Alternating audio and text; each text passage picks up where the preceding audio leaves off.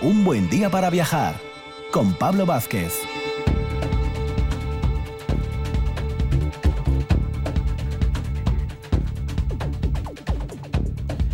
Muy buenos días, Asturias. Un domingo más, aquí nos encontramos para proponeros dos horas de viaje radiofónico, de viaje a través de las ondas de RPA, donde siempre, todos los fines de semana, ya lo sabéis, es un buen día para viajar.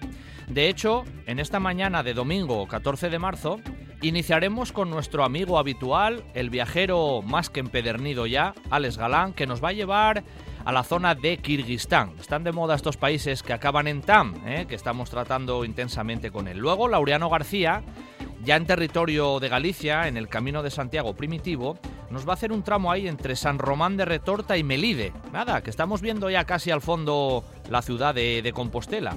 A continuación, en nuestras salidas ahí perimetrales, como les llamamos, pero siempre cerquina, más o menos ahora del territorio Astur, vamos a visitar la ciudad de Valladolid, la capital. ¿eh? Hemos estado en la provincia, pero hoy vamos a visitar por primera vez la capital. En Grandes Viajeros de la Historia daremos inicio a la segunda hora con un gran viajero de la historia y además, para más añadidura, asturiano, el gran Gonzalo Méndez de Cancio. El historiador Javier Cancio Don Lebún nos lo va, vamos, a desgranar aquí intensamente. Ana Soberón, vicepresidenta del clúster de turismo rural, nos va a hablar precisamente de ese sector de nuestro turismo tan importante. Las perspectivas de futuro, la situación actual del turismo rural, todo lo vamos a tratar con ella. Y vamos a finalizar con una ruta, ruta de senderismo guion ferroviaria. Y cuando hablamos de trenes en RPA aquí en Un Buen Día para Viajar, el director del Museo del Ferrocarril, Javier Fernández, es el protagonista. Hoy por la senda del oso. Dos horas viajeras intensas, como veis, aquí en un buen día para viajar. Vamos allá.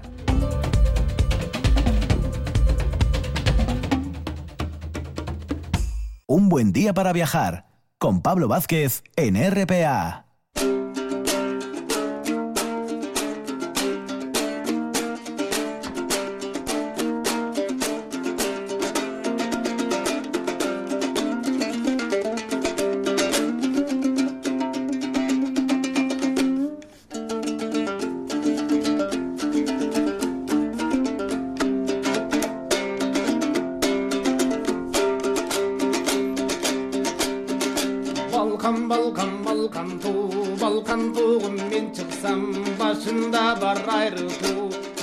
Sí, nuestro, nuestra primera sección, ya sabéis, en la mañana del domingo, casi ahí con el desayuno delante, o tumbaínos en la cama, o, bueno, ya sabéis que el programa lo podéis escuchar a cualquier hora en, en RPA a la carta, buscándonos ahí en un buen día para viajar, tenéis todos los, los enlaces.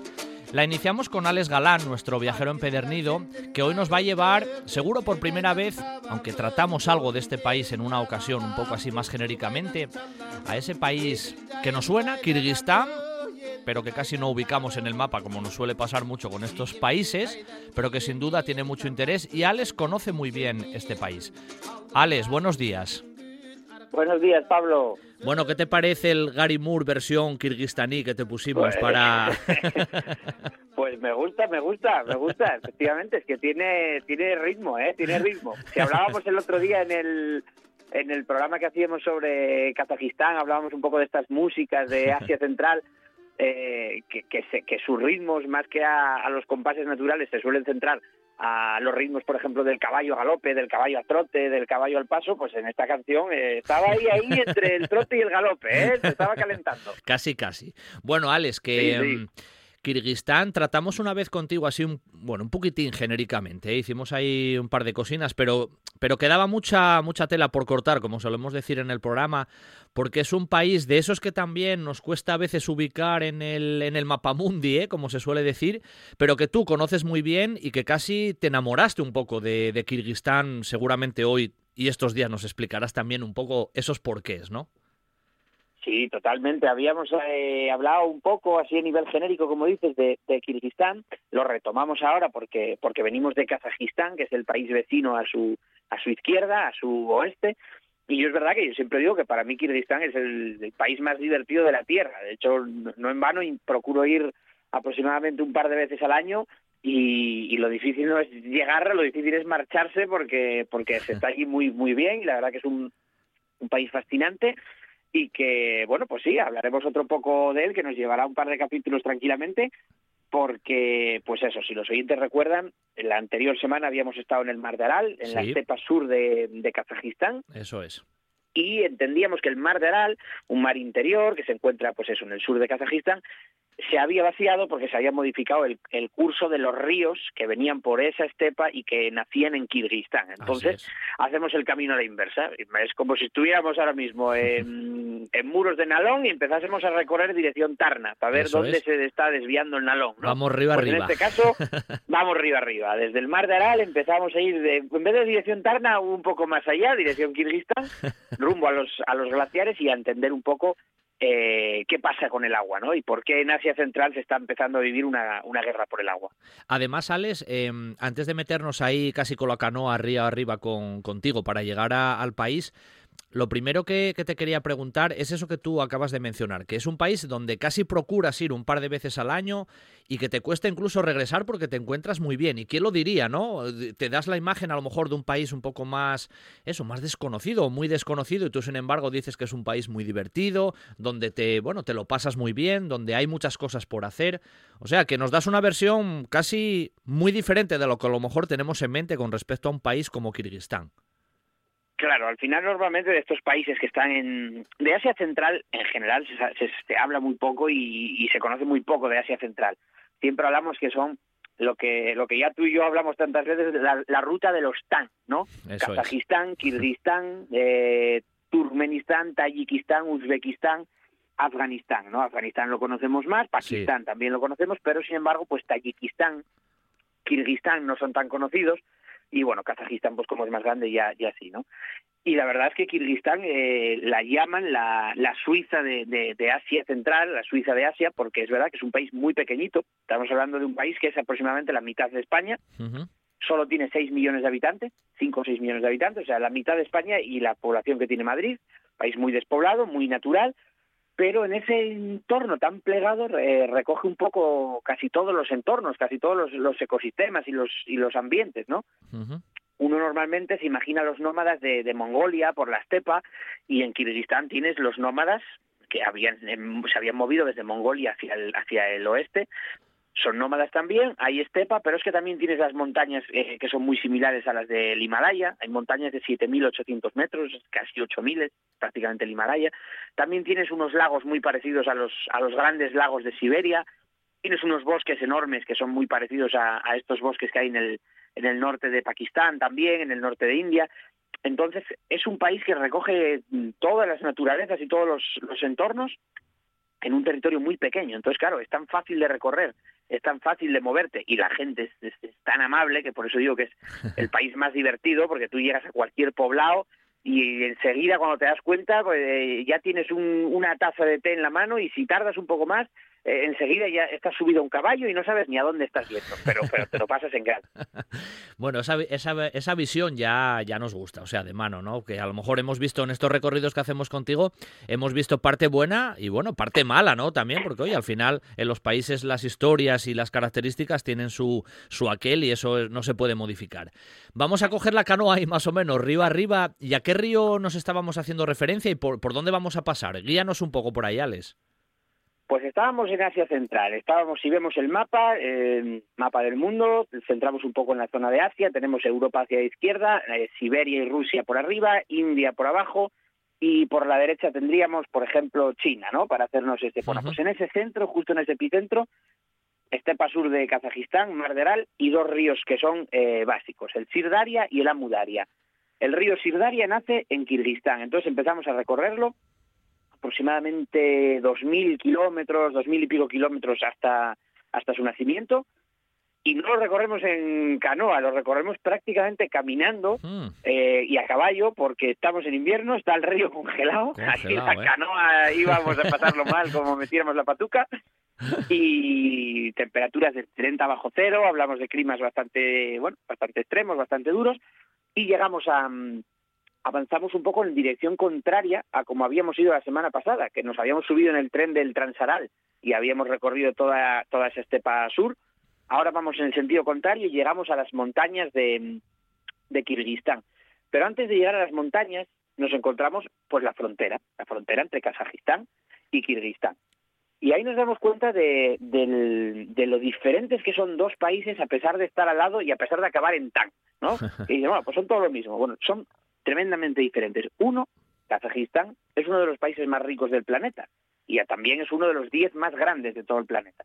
Tiene reservas de petróleo, tiene reservas de gas, tiene un, gobierno que es muy fuerte, que lleva, no sé, habíamos hablado de treinta y pico años casi, desde el 92 prácticamente el mismo presidente, un gobierno muy fuerte, con muy buena relación con Rusia, con, con mamá Rusia, que al final es la que hace que todo eso por la zona se mantenga estable. Entonces Kazajistán es un país eh, fuerte y estable. Cruzas la frontera y llegas a Kirguistán. En Kirguistán, la, la constitución de Kirguistán se elaboró en el año 2010 fíjate. Hace dos días. Tienen aproximadamente 10 años de constitución nada más. Claro. No hubo, creo que creo que el último sí lo consiguió, pero hasta ahora no había habido un presidente que hubiese aguantado los cuatro años de mandato. Todos habían sido derrocados y todos por, por revueltas populares, que dices, toma ya, ¿no? O sea, fíjate que, que allí la gente, en el momento que ve algo que no le gusta, fuera, este que lo quite. Entonces, bueno, un país mucho más inestable, por supuesto, y un país con pocos recursos económicos, con muchos recursos naturales, pero con pocos recursos económicos. Eso es lo que nos encontramos en la frontera, en cuanto damos el salto. Claro. ¿Qué es lo que ocurre con esa frontera? Esa frontera no siempre fue frontera. Cuando estaba la, Unión Soviética, la misma Unión Soviética que, la semana pasada hablábamos del, desastre que había causado moviendo los ríos, moviendo el curso de los ríos para y vaciando el mar de Aral, esa misma Unión Soviética tenía algo por otra parte que era positivo, es que al no haber fronteras, todo era lo mismo. Kazajistán, Kirguistán, Uzbekistán, todo era lo mismo. Era la Unión Soviética. Entonces los recursos naturales aunque estaban mal gestionados, como se movió el río, al menos se compartían entre fronteras. Y entonces, ¿qué pasaba? Pues que el agua que nace en Kirguistán, en los glaciares, en las montañas de Kirguistán, corría libremente hacia Kazajistán. Luego sí, ellos movían los cursos de los ríos y la cagaban, pero el agua corría libremente, pasaba, digamos, de, de derecha a izquierda, ¿no? ¿Qué pasa? Que al haber fronteras, el agua ya no corre libremente. Y entonces el tema del agua se está convirtiendo en una especie de, motivo de, conflicto en Asia Central, ¿no? Kazajistán tiene gas, Kirguistán tiene agua. Entonces, ¿qué, es lo que ocurre ahí? Pues que se forma una especie de polvorín. En Kirguistán hace mucho frío y necesitan el gas para calentarse. Claro. Kirguistán tiene agua pero no tiene gas. Entonces, bueno, en todo este petate que estamos montando dices, ¿cómo acaba todo esto? ¿no? ¿Cómo, cómo, cómo puede estallar toda esta historia? Bueno, pues estalla en un invierno en el que Kazajistán le sube el precio del gas a Kirguistán. O sea, los vecinos de abajo le suben el precio del gas a los vecinos de arriba. Y los vecinos de arriba se empiezan a morir de frío. ¿Qué hacen los vecinos de arriba? Cortan el curso del agua. Empiezan a construir diques enormes, esto les lleva mucho tiempo, pero construyen diques enormes y evitan que el agua pase del piso de arriba al piso de abajo. Y entonces los de Kazajistán se empiezan a quejar de sequía de que empiezan a, quedarse los campos secos, de que se están jodiendo las cosechas. Entonces, tú imagínate la pelea de vecinos que están teniendo, ¿eh? Tremendo. Se dice pronto. Tienen una pelea, pero, pero total. Hasta que, después de que pase todo ese invierno y toda esa primavera, los vecinos de arriba, Kirguistán, suelta de repente todo el agua. Abre la, tapa del, del desagüe y cae todo el agua tremendo hasta Kazajistán y arruina todas las cosechas, las inunda, inunda pueblos, bueno, muere gente en esas riadas, o sea, es un conflicto real. Tremendo.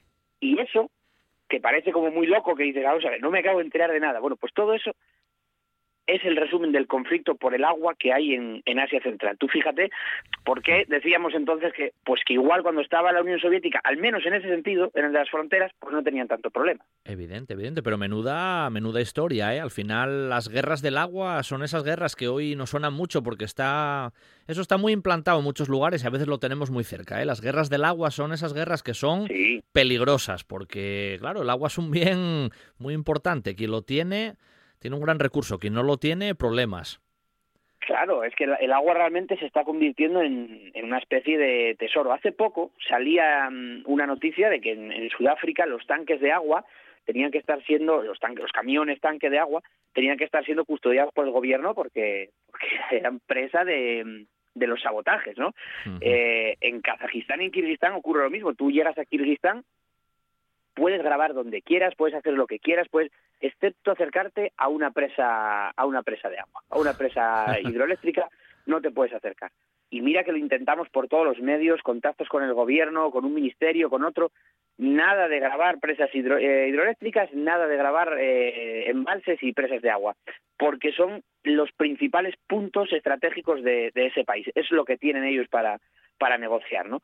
Y hace menos tiempo todavía, hace apenas unos meses, salía una noticia de que en Estados Unidos el agua empieza a cotizar en bolsa ya, las reservas de agua.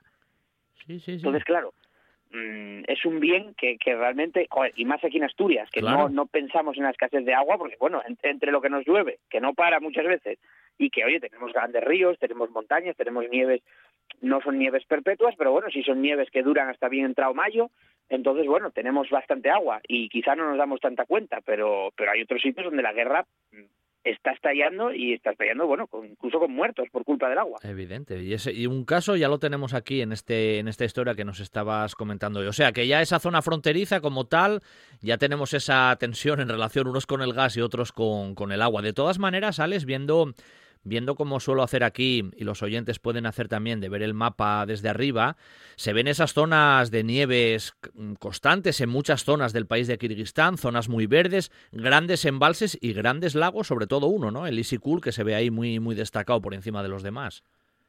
Sobre todo el, lago Isikul, efectivamente. A ver, eh, claro, hay que, entender que, que Kirguistán es un país de muchísima altitud. Estamos hablando de que la altitud media del país la media son casi 3.000 metros y ya es, o sea, la altitud media es como aquí vivir todos en la cumbre de Torrecerredo. Eso como, como altitud media. Es un país con, muchas montañas, muy montañoso y al ser muy montañoso y estar en una zona muy fría, una zona de, glaciares, pues, eh, o sea, en una zona de, altitud, pues también tiene muchos glaciares, ¿no? Entonces, eh, Kirguistán tiene nieves perpetuas, tiene glaciares enormes. Hay que pensar que en los últimos años han desaparecido en Kirguistán 300 glaciares que desaparezcan 300 glaciares, en Europa sería el fin de la era del hielo. Que desaparezcan 300 glaciares en Kirguistán es, bueno, con todos los que hay, o sea, hay que pensar que hay mucha nieve, mucho hielo y, muchas montañas, y eso al final pues provoca muchos lagos, eh, algunos como, como el Isikul, que son pues bueno son, son la joya de, la corona kirguisa. Claro, claro. Y aparte, eh, dices, muchos lagos, mucha naturaleza, muchos glaciares y gente, no hay mucha gente, es de esos países también que nos cuentas a veces que haces grandes distancias y, y no encuentras poblaciones, no encuentras gente, o, eso, o eso ha ido cambiando con los años también. Claro, gente ocurre lo mismo. Estamos hablando de nada más que 6 millones de personas para un terreno que es como la mitad de España. Claro. Y teniendo en cuenta que de esos 6 millones de personas, pues la gran mayoría viven en, en la capital, en Bishkek. Entonces, pon que de 6 millones, creo que es un millón y medio, casi dos, viven en la capital. Quiere decir que nos queda media España entera como para 4 millones.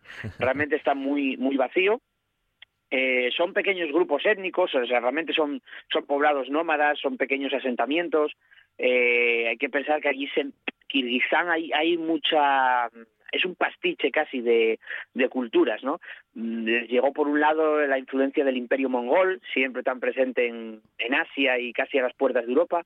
Por un lado el imperio mongol, por el otro lado estuvieron también los persas, por otro lado estuvieron eh, también estuvieron los rusos en su época, eh, entraron también los turcos por el lado, por el oeste. Entonces, claro, hablamos de un país que es una mezcla de culturas total. Te puedes encontrar a la típica persona con rasgos mongoles, con rasgos de Asia Central, muy moreno, ojos achinados y ojos azules de repente, con una mezcla con, lo, con los rusos, ¿no? Y cuando dices, ¿cómo es un kirguiso o una kirguisa? Pues es que hay, kirguisos que son rubios, altos y de ojos azules, que son descendientes de los rusos, y hay kirguisos que prácticamente no los, no los diferencias de, de lo que sería un, pues un mongol o un siberiano, ¿no? Sí, sí, hay mucha... Entonces, bueno, hay poca gente, pero la gente que hay eh, eh, realmente es muy exótico y, y luego todos, todos, todos tienen ese, ese carácter que tú fíjate de ir tantas veces por allí y por esto que hablamos del conflicto del agua y todo esto, no afecta en nada al, al carácter de la gente. Al final, y para mí esto es importante, es un conflicto político puramente. No, la gente no tiene ese, mm, no hay un, una delincuencia, no hay un, no hay odio, no hay no hay estas cosas. Entre los gobiernos tienen ese problema con el agua y con el y con el gas, pero pero la gente tiene una amabilidad tremenda y yo que ya te digo que, intento ir todos los años un par de veces y explorar sitios nuevos y reconocer sitios nuevos, nunca tuve ningún problema, vamos, todo lo contrario, te digo, el problema es marchar, o sea, te raptan, pero te raptan de, a base de, pues como una abuela, como te rapta una abuela, a base de, de tenerte ahí en la cocina. Bueno, hoy ya les nos hemos centrado un poco más en esa entrada en lo que es en el país, en ese conflicto que yo creo que define mucho también la situación política que tiene, que tiene Kirguistán incluso a día de hoy. En el próximo capítulo ahondamos un poco más contigo, nos metemos en determinados lugares ya más específicos del país y nos vas contando pues esas anécdotas que siempre nos cuentas de, de esos países y más en Kirguistán que bueno, que lo conoces un poco más y que como decía yo al principio, como que tienes una relación un pelín especial, ¿no? Con respecto a, a esos países del Asia Central. Así que Alex, hoy lo dejamos aquí y en el próximo seguimos por Kirguistán, ¿vale? Pues perfecto, Pablo, seguiremos a caballo. Un abrazo, un abrazo, Alex, chao. Un abrazo. Chao, chao. Antuña Abogados, despacho multidisciplinar asturiano fundado en 1954, con nueve cualificados profesionales a su servicio para atenderle en todas las ramas del derecho. Localícenos entre www.antunabogados.es. Ven a conocer el Cuetu, el Museo de la Guerra Civil Española y de la historia bélico-militar del país considerada como una de las mejores colecciones privadas de España y en continuo crecimiento. El Búnker de Lugones, el mejor conservado y de mayores dimensiones del norte de España, y la colección militar de Coyoto, formada por cuatro grandes colecciones particulares y que empieza a ser considerada como una de las mejores de la Guerra Civil Española. Reserve visita en el 984 100 100 o en el 670-333-111. Museo del Cuetu. Historia de Asturias. Historia de España. Estás escuchando, escuchando RPA, RPA, la radio autonómica de Asturias. La nuestra. Un buen día para viajar con Pablo Vázquez.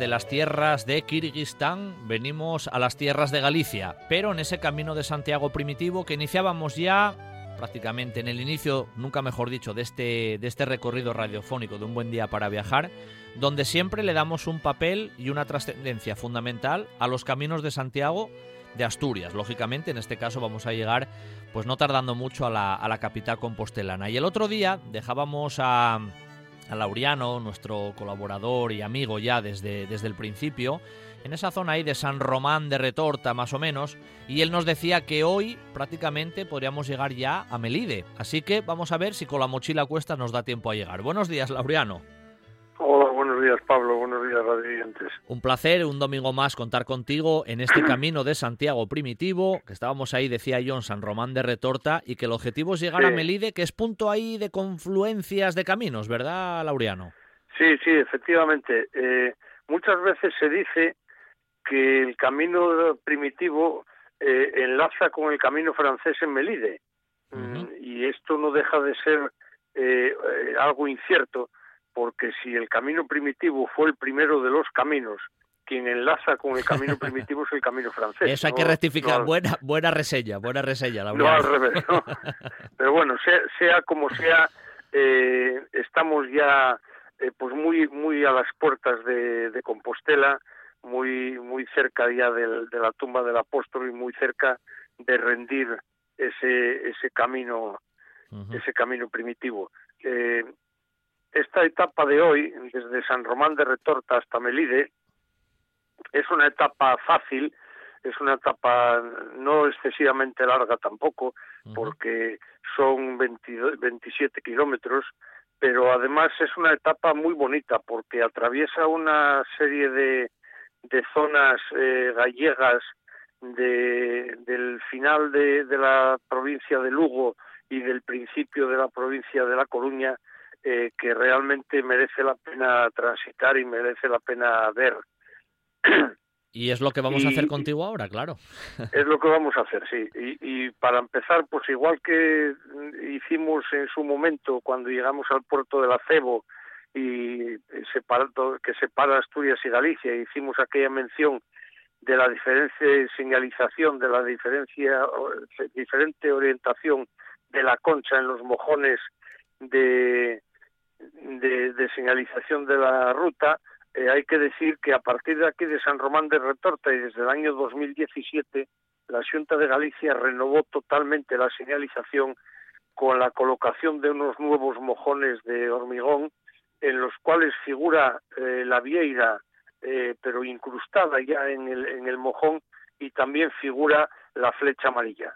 y, y, también, bueno, para unos puede ser muy orientativo, pero para otros es desesperante, como personalmente me pasa a mí, cada vez que peregrino figuran también los kilómetros que faltan a Santiago. Que por un lado eh, te animan a continuar porque ves que esos kilómetros van disminuyendo, pero por otro dices tú, Dios mío, esto nunca llega, nunca llega, nunca llega. ¿A cuánto estamos más o menos ya de, Santiago ahí orientativamente en este tramo que vamos a hacer hoy, mm, eh, Laureano? Pues estamos a, poco más de 70 kilómetros ah. de, Santiago de Compostela. Ya casi vemos la ciudad ahí de fondo. A poco más de 70 kilómetros, sí, estamos ya poco que nos imaginemos, eh, vemos las torres de la catedral eh, en, la lontananza, ¿no? Correcto, correcto. Bueno, venga, vamos a ir con la mochila. ¿Por qué pueblinos o lugares pasamos emblemáticos? Va. Salimos, salimos de, San Román de Retorta y lo primero que tenemos que hacer es eh, salvar lo que en Galicia llaman el rego, que bueno es un, un pequeño riachuelo, el rego de Burgo, eh, eh, que nos va a llevar precisamente hasta el pueblo de Burgo de Negral, eh, lugar de la parroquia de Opacio, en el concejo jacobeo por excelencia de Friol. aquí hay un, albergue privado que funciona desde, el, desde 2016, creo recordar que es, y que da un trato muy muy interesante, muy cuidado al peregrino y que además está adosado con un, con un taller de, de artesanía eh, que da también eh, cursos eh, rápidos y, tan rápidos porque duran poco más de una hora a los peregrinos en el tema del cuero, el tema de la madera, en fin, etcétera, etcétera. ¿no? Por aquí lo, lo, que también tenemos es que a pesar de que vamos a cruzar reiteradamente la carretera, la carretera local, la carretera Lugo 231, lo que sí es bien cierto que mm, recorreremos la mayor parte de la ruta por pistas eh, vecinales, por pistas eh, con muy buen estado. Eh, la Junta de Galicia en los últimos años realizó una labor importante de arreglo y de, mejora de, la senda. Bien es cierto también que para los que somos muy amantes del camino puro, en algunos em, términos lo ha destrozado porque había verdaderas maravillas de grandes eh, lajas de piedra haciendo pues prácticamente eh, una senda y sin embargo bueno pues ahora lo que tenemos es eso una ruta de piedra de, de arena, de, pero moderna, de, cemento en algunos casos incluso, ¿no? Pero bueno, bueno, supongo que tiene que ser la modernidad y que hay que y que hay que llevarlo así, ¿no? Eso es. Eh, nos vamos a encontrar enseguida eh, con los pueblos de Villarcápide y Opacio, y en este lugar, en Opacio, tenemos que destacar dos cosas. Tenemos que destacar la iglesia parroquial de Santa María, eh, con un retablo precioso, un retablo barroco con varias imágenes, eh, entre ellas una de, San Roque. Volvemos otra vez a, a, esa cierta incongruencia de, la permanente presencia de San Roque en el Camino de Santiago eh, y, sobre todo, eh, el cruceiro que se encuentra en la, en la plaza de, esta iglesia de Santa María de Opacio, que está fechado en 1876 y que es de una belleza importante, es, eh, uno de esos grandes cruceros que nos podemos encontrar eh, por Galicia. Eh, visitada la iglesia y, visitado el, cruceiro, mm, pues nos dirigiremos de nuevo hacia Friol y aquí nos vamos a encontrar con una disyuntiva. una disyuntiva que hace ya unos cuantos años eh, se ha se ha eliminado tal disyuntiva, pero aquí eh, antiguamente el camino eh, iba dirigido hacia Palas de Rey, eh, porque se entendía que era el camino original, que era el camino más importante, porque en aquel momento Palas de Rey pues tenía una prestancia en dentro del camino francés bastante importante. Sí.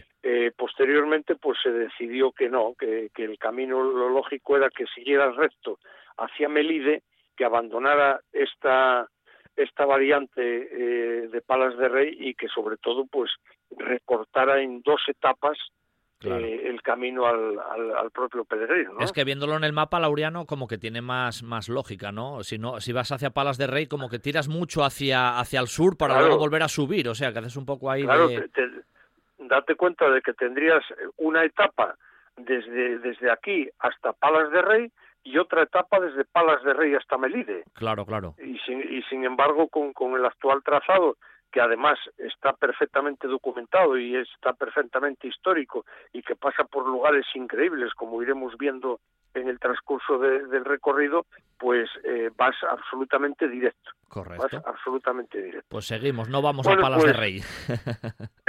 no, no, no. Merecería la pena porque Palas de Rey también es un punto interesante. Pero bueno, oye, eso en otro momento que dispongamos de tiempo para hacer el camino francés, pues vamos por Palas de Rey, venimos desde, desde Ponferrada o desde otro sitio, ¿no? Eso es, eso es. Bueno, pues nada, eh, en el lugar de Mosteiro, en el lugar de Mosteiro nos encontramos eh, también otro riachuelo, otro río, el Rego de Ferreira, eh, que actualmente se, se cruza por un puente moderno, pero que al poco, a los pocos metros nos encontramos con el antiguo de factura romana, no, no de, de construcción romana seguramente, pero bueno, ya sabes que eso pasa también en Asturias con un montón de puentes eh, que dicen que el puente romano de Cangas de Onís, que no es romano, pero bueno, eh, son eh, esa, esa manera de, de mencionarlos, ¿no? Aquí pasamos, como digo, el, el, el, de Ferreira y nos vamos directos prácticamente al lugar de Carballal. El lugar de Carballal es importante también para el peregrino porque, claro, eh, eh, nos estamos acercando al camino francés, nos estamos acercando a la masificación del camino, y entonces es necesario que haya un número más mayor de albergues y de lugares de descanso.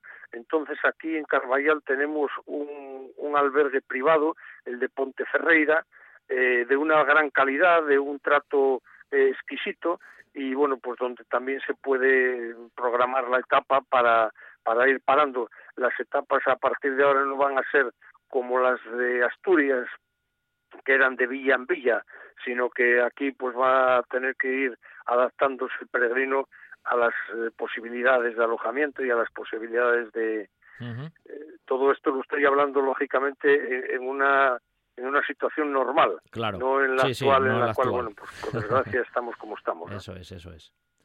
Seguimos. Bueno, eh, pasado este punto de Ponte Ferreira, entramos ya en la comarca de Ulloa y, y estamos mm, cada vez más cerca de, de, entrar en la provincia ya de, de, La Coruña. Aquí tenemos un par de puntos también eh, muy importantes, muy interesantes eh, para el peregrino por todas las historias que se cuentan en el camino y por toda la belleza que estos pequeños núcleos rurales gallegos nos, nos aportan. Eh, se trata de Peña da Galiña y de Penín. están los dos en la parroquia de Palas de Rey y eh, Penín ya pertenece a la siguiente parroquia que sería Aguas Santas. Ah.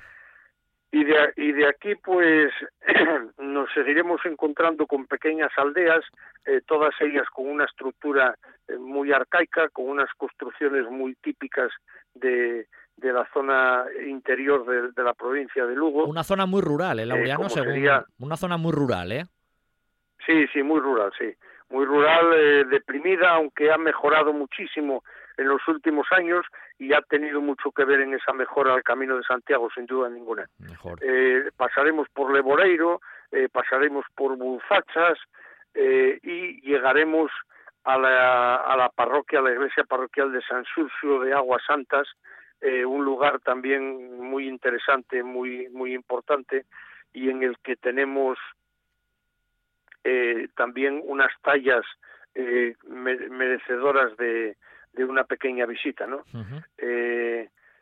Nos quedan dos minutinos, eh, Laureano. Después a Merlán, eh, ya eh, en, aún en la provincia de Lugo, pero ya prácticamente en el límite con Galicia, y aquí no podemos dejar de visitar la iglesia románica, iglesia parroquial de San Salvador, que tiene un interés también muy bueno pues muy importante en el camino de Santiago y hay una serie de leyendas que, que bueno, eh, sería largo el explicar y que además son de estas leyendas que son repetitivas, que se van eh, repitiendo en, los diferentes puntos por donde pasa el camino, por donde hay este tipo de cosas, ¿no?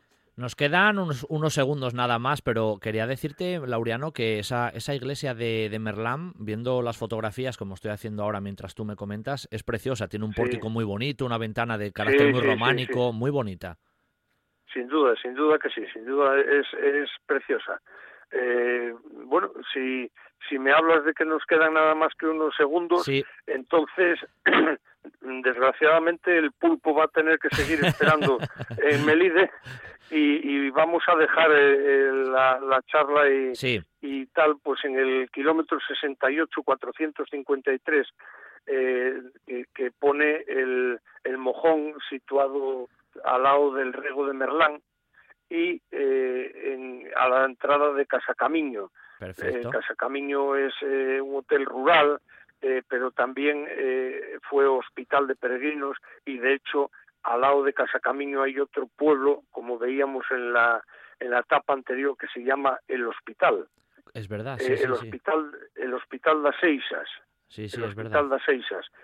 Bueno. Eh, habla eh, Ricardo Polín, el gran experto del camino primitivo, que este hospital de Seixas perteneció a los caballeros hospitalarios de la Orden de San Juan de Malta, de la Orden de Jerusalén, de los templarios. Siempre mucha historia. que lo dejamos aquí en, el hospital de Seixas y el próximo día eh, pasaremos por Melide y espero que podamos llegar hasta Arzúa para dejar ya para el siguiente, para dentro de 15 días, la última etapa y dejar la mochila a la entrada de la ciudad de Santiago de Compostela para que alguien mucho más sabio y mucho más entendido que yo en esa ciudad nos la pueda explicar. Perfecto, Laureano. Desde ese hospital das Seixas, casi avistando ya Melide, lo dejamos hoy y como tú bien dices, en el próximo llegamos prácticamente hasta Arzúa. Un abrazo muy fuerte como siempre. El domingo que viene, más Camino de Santiago Primitivo con Laureano García. Gracias, Laureano. Gracias a vosotros y un saludo a todos los radiovientes.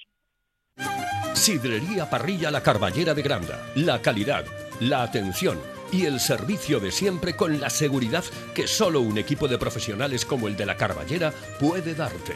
Cocina para todos los paladares, amplios salones, terraza con atención personalizada. No es un mito, es la Carballera de Granda. La calidad de siempre con la seguridad de hoy. Para sentirte tan seguro como en casa.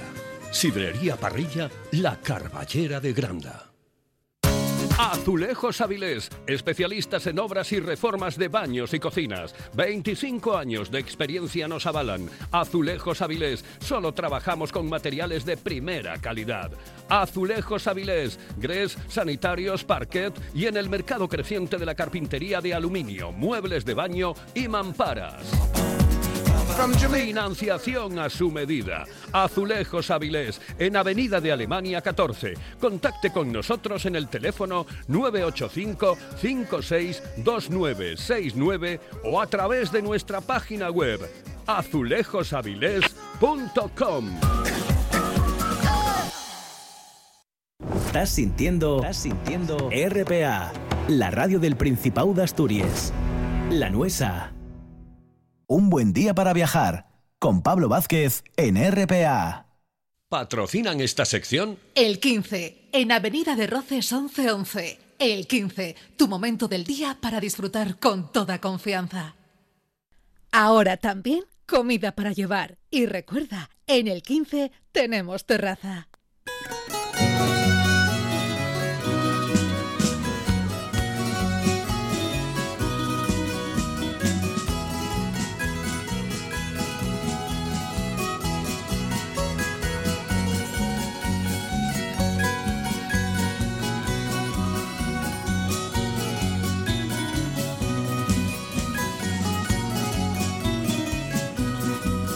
Si el conde pudiera verte y desde el cielo asomara, no te reconocería como has cambiado, hija mía, desde que yo te dejara. Bueno, después de hacer ese recorrido que hemos hecho con nuestro amigo Laureano García del Camino de Santiago primitivo en tierras ya de Galicia casi avistando la capital compostelana, vamos a salir también de, de Pajares un poco para abajo y vamos a acercarnos por primera vez a la capital de la provincia, en este caso de Valladolid, a la, ciudad pucelana, ¿no? Porque hemos tocado eh, Medina del Campo, hemos estado por Tordesillas, pero la capital, pues prácticamente no la tocamos y Valladolid tiene mucho y muchísimas cosas para, para conocer y es una ciudad muy atractiva en todos los sentidos. Para hablar de Valladolid, en esta primera ocasión, vamos a tener a una guía oficial en la ciudad pucelana, que no es otra que María Martín, que ya nos acompaña. Buenos días, María. Hola, buenos días. Un placer ¿eh? que estés con nosotros aquí en la radio en la radio asturiana para hablarnos de bueno de tu ciudad y María como solemos hacer habitualmente con bueno cuando hacemos esta sección no de salir un pelín de las fronteras de, de Asturias ¿Qué primeros datos tenemos acerca de los orígenes de, Valladolid como, bueno, como núcleo urbano? Porque Valladolid, a lo largo de su historia, ha sido incluso la capital de España, que hay que tenerlo en cuenta y hay que decirlo también. Pues bueno, es que si nos remontamos muy, muy atrás, de época de los primeros pobladores, Baxeos, sí que hay varios yacimientos en el entorno de Valladolid o Villa Romana, porque la capital no estaba en el enclave que actualmente es la capital de la provincia. Esto era una villa romana, los restos arqueológicos les llamamos eh, Villa del Prado. Pero bueno, ya como núcleo de población medieval nos podríamos ya remontar a la época del conde Ansúrez, que él recibe como privilegio del rey Alfonso VI, después de que le ayude a programar y bueno, a llevar a cabo la reconquista de Toledo, le da como señorío Valladolid, que era una pequeña población. Así que a partir de final del siglo XI ya podíamos hablar de una, que es la fundación de la villa, pues con todas sus eh, cosas importantes, infraestructuras, diríamos hoy, puente de piedra, hospital, iglesia colegiata, eso sería un poco el origen ya de, Valladolid como población medieval. Esa figura del conde Ansúrez, eh, bueno, está presente en la, en la ciudad, si no me equivoco, tiene su propia escultura, porque es lo que tú dices, ¿no? Es un poco el personaje originario que da origen a ese concepto más urbano de la, de la Valladolid actual.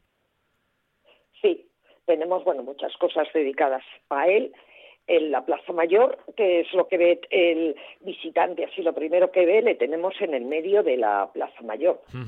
Y luego, pues, en eh, demás edificios dedicados a él, relativos con el mundo de la cultura, institutos, a él y a su mujer, eh, que doña Hilo jugó un papel muy importante, como era también de otra familia noble de la zona, de la familia Alfonso, pues ella aporta mucho también, hablando económicamente, a la fundación de la villa de Valladolid, dotándola, etcétera. Correcto. María, llévanos a través de, las ondas aquí de la radio de, Asturias a, a visitar algo de la ciudad, porque lógicamente en esta sección no nos va a dar tiempo a todo, ya que Valladolid es una ciudad que tiene mucho recurso monumental y artístico y en muchos otros aspectos, pero llévanos a uno de esos puntos donde tú nos iniciarías un recorrido más o menos de algunos de esos puntos más destacados?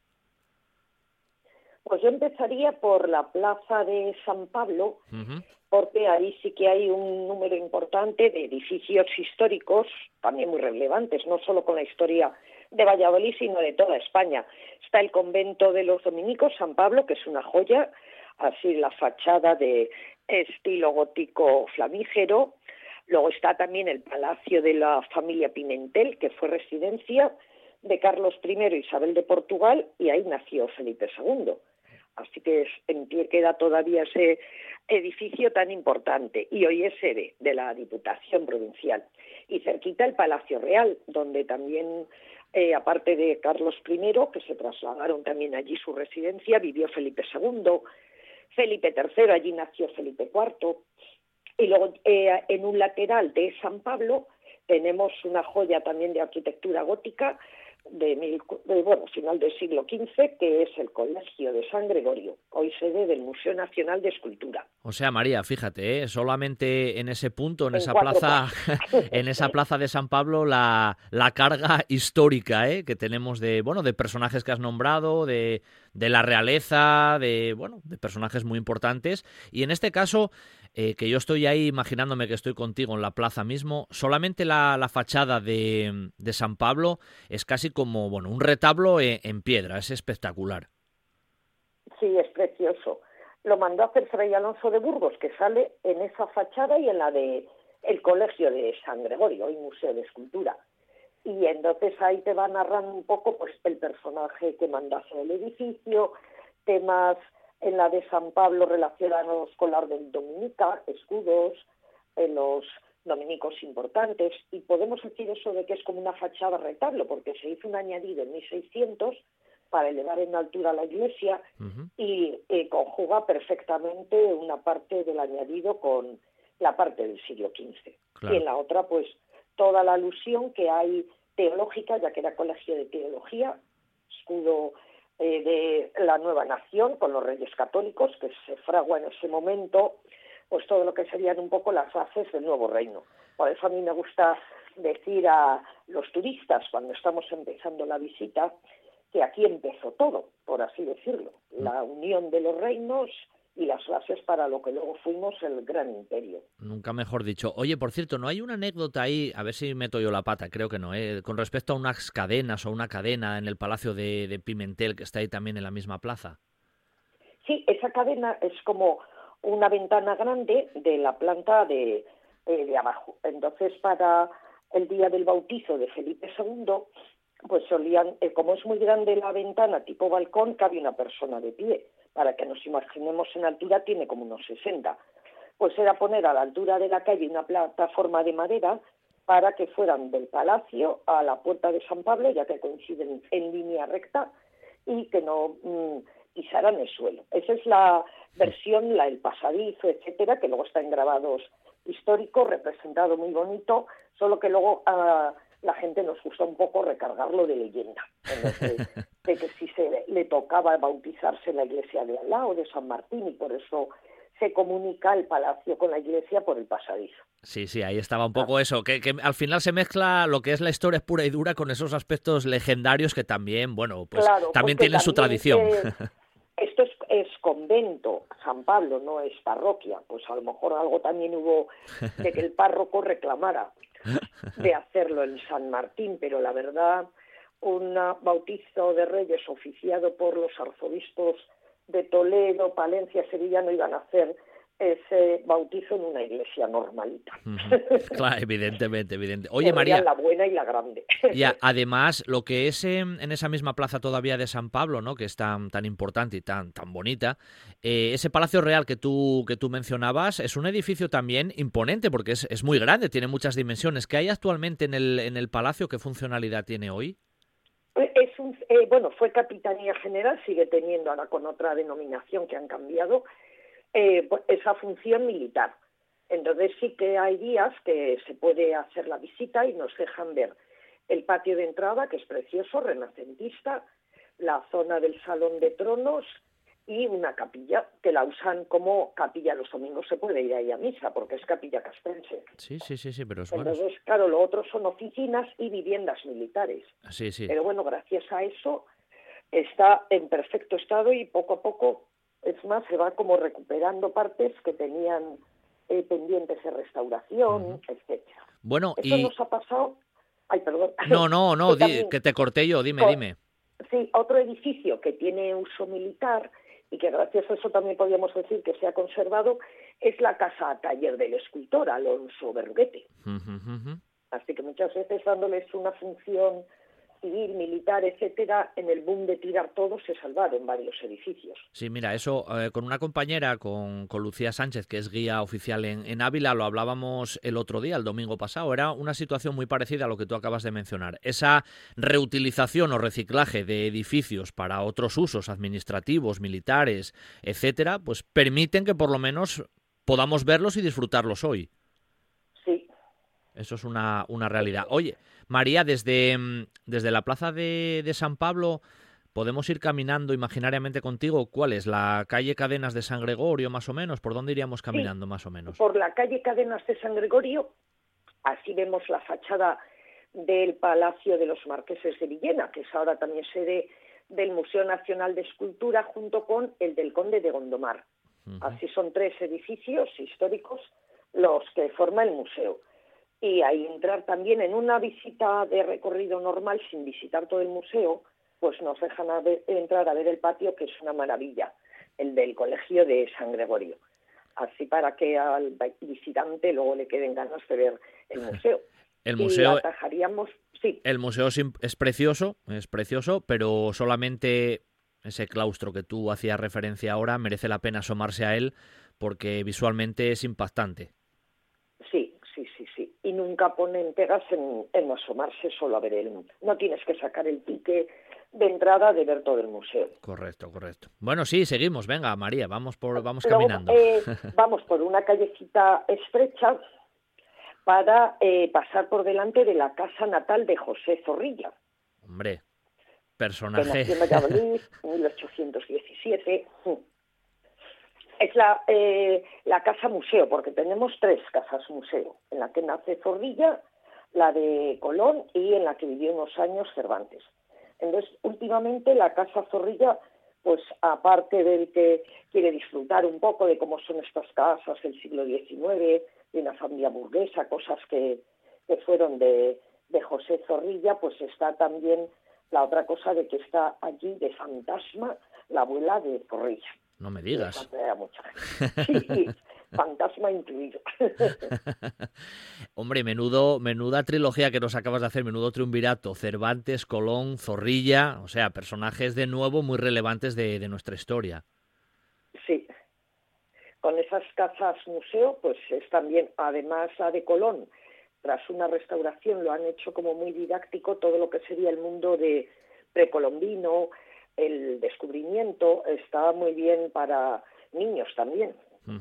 Tiene, tiene una zona jardinada la casa de museo de José Zorrilla, muy bonita, ¿no? Muy bonito. El jardín es de estilo romántico. Ahí también no hace falta ver el museo si quieres solo asomarte al jardín. Por eso este paseo que podríamos hacer sin necesidad de ir eh, entrando en sitios más a detalle, pues una paradita en el jardín que tiene su cenador, los cipreses, los parterres, un poco como gustaba en la, en la, época. del romanticismo, el mundo de la jardinería. Claro. y desde esa casa natal de José Zorrilla, que hoy estamos haciendo ese recorrido así somero por puntos e, emblemáticos de la ciudad, ¿por dónde nos llevarías luego, María? ¿Hacia qué punto? Pues luego iríamos a San Martín, saliendo de la Casa Zorrilla ya se ve la imponente torre de primeros del siglo XII, y ya iríamos por la calle de las Angustias, porque ahí se encuentra una de las iglesias de cofradía más importante de Valladolid, la de Nuestra Señora de las Angustias. es un edificio de estilo herreriano interiormente, claro, con obras de Gregorio Fernández, Juan de Juni. Claro, es que la tradición solo de la Semana Santa en Valladolid ya daría para hacer una sección solo. Sí, con las cofradías, sí que de las 20 cofradías que hay, pues tres, que las llamamos de las históricas, mantienen todavía su edificio. La de la Cruz, las Angustias y Jesús Nazareno. Es verdad las iglesias propias. que la de las Angustias es uno de esos puntos también emblemáticos de, de, Valladolid y que cuando uno llega a la ciudad como que, bueno, no suena mucho y, bueno, tiene mucho tirón y en la ciudad también, claro. Sí, es la imagen así que se venera la de que tiene tanta gente de devoción, de Juan de Juni. Correcto. Es que, claro, en Valladolid tuvieron taller, Juni no era vallisoletano, pero bueno, adoptado en la época del siglo eh, así XVI y luego en el siglo XVII Gregorio Fernández. Ah, bueno, y en el siglo XVI el que ya he mencionado, eh, Alonso Berruguete, uno de los grandes, claro, al estar en Valladolid también situado su, su mundo artístico, su taller, pues le dieron un poco ese privilegio Valladolid de que todas las iglesias tengan obras de arte de primera categoría. Correcto, sí, sí, es que en este tramo, en estos minutos ya nos has nombrado, bueno, a, a los más grandes prácticamente. María, más o menos desde ahí, otro pequeño tramo podemos hacer contigo o tenemos ahí unos minutinos más. Un, nada, cuatro pasos nos encontramos con la iglesia de la antigua. Ah, bueno, perdón, Teatro Calderón frente a las a la iglesia de las Angustias, así del siglo XIX, precioso, y luego ya iríamos Plaza del Portugalete y de la Antigua, que es la iglesia, la llamamos así, es Santa María, pero ya el apodo La Antigua es de época del conde Ansúrez. Entonces conserva la torre de final del siglo XI, añadido luego un poco más grande el cuerpo de iglesia de estilo gótico, pero es una mezcla preciosa de elementos de arquitectura medievales. Y es otro de los emblemas de Valladolid. Claro. Yo creo que es San Pablo y San Gregorio y la antigua la que salen todas las fotos cuando se identifica Valladolid. Sí, son las, las fotos de las postales, ¿eh? tradicionalmente de, ese núcleo histórico de Valladolid. Es que esa plaza, de nuevo, es otra plaza que solamente estar en ella mm, tiene una gran carga monumental, porque está todo también, varios edificios muy importantes de la ciudad a la vista en ese mismo, en ese mismo lugar. Claro, porque está también las ruinas de, o bueno, ahora capillas alguna de la colegiata, que también mandó a hacer el conde Ansúrez, pegada a la catedral, un poquito más arriba la universidad, y luego toda esa zona, como está llena de bares, pues la terraza, como es una plaza grande, abarca varios edificios que estás estupendamente contemplando para tomarte un vinito o una tapa o comiendo en esa zona importante, porque no hay que olvidar que desde que hemos empezado la ruta, se puede ir haciendo paraditas porque es todo zona de bares y tapas. Claro, claro, es una zona de esas también que apetece tomarse algo. Por cierto, ¿qué le pasó a la colegiata de Santa María? Que quedaron esas ruinas hoy tan sugerentes, ¿no? Vistas en la actualidad. Claro, pues eh, cuando ya Valladolid tiene, le da Felipe II la categoría de ciudad, 1595 y de sede episcopal, pues la, eh, en un principio pensaron adoptar la catedral bueno, perdón, la colegiata como catedral. Pero luego, nada, prefirieron el plano de Juan de Herrera, que era tener la catedral más grande de toda la cristiandad. Como éramos capital de la corte, Felipe II era vallisoletano, pues, eh, claro, una, una obra que jamás se ha terminado. Entonces iban tirando la colegiata, la tiraron para en ese solar ir haciendo la catedral nueva y usando para los cimientos las piedras de ese edificio tan bonito que era de estilo románico gótico. Entonces nos quedamos sin nada. Sí, sí, se quedó ahí las ruinas, nunca mejor dicho. Y la catedral, más o menos, que se fue construyendo también a lo largo de, ese siglo XVI, es cuando más intensidad hubo de obras. Sí, pongamos que final del XVI es todo lo que sería movimiento de tierra, porque como por ahí al lado pasaba el río Esqueva, claro, tenían que hacer un ramal del Esqueva a una altura la catedral por si había riada que no se eh, llegara a la catedral, las aguas. Así que tuvieron que, claro, movimiento, subida de nivel de calle, todo eso, claro, lleva tiempo y dinero.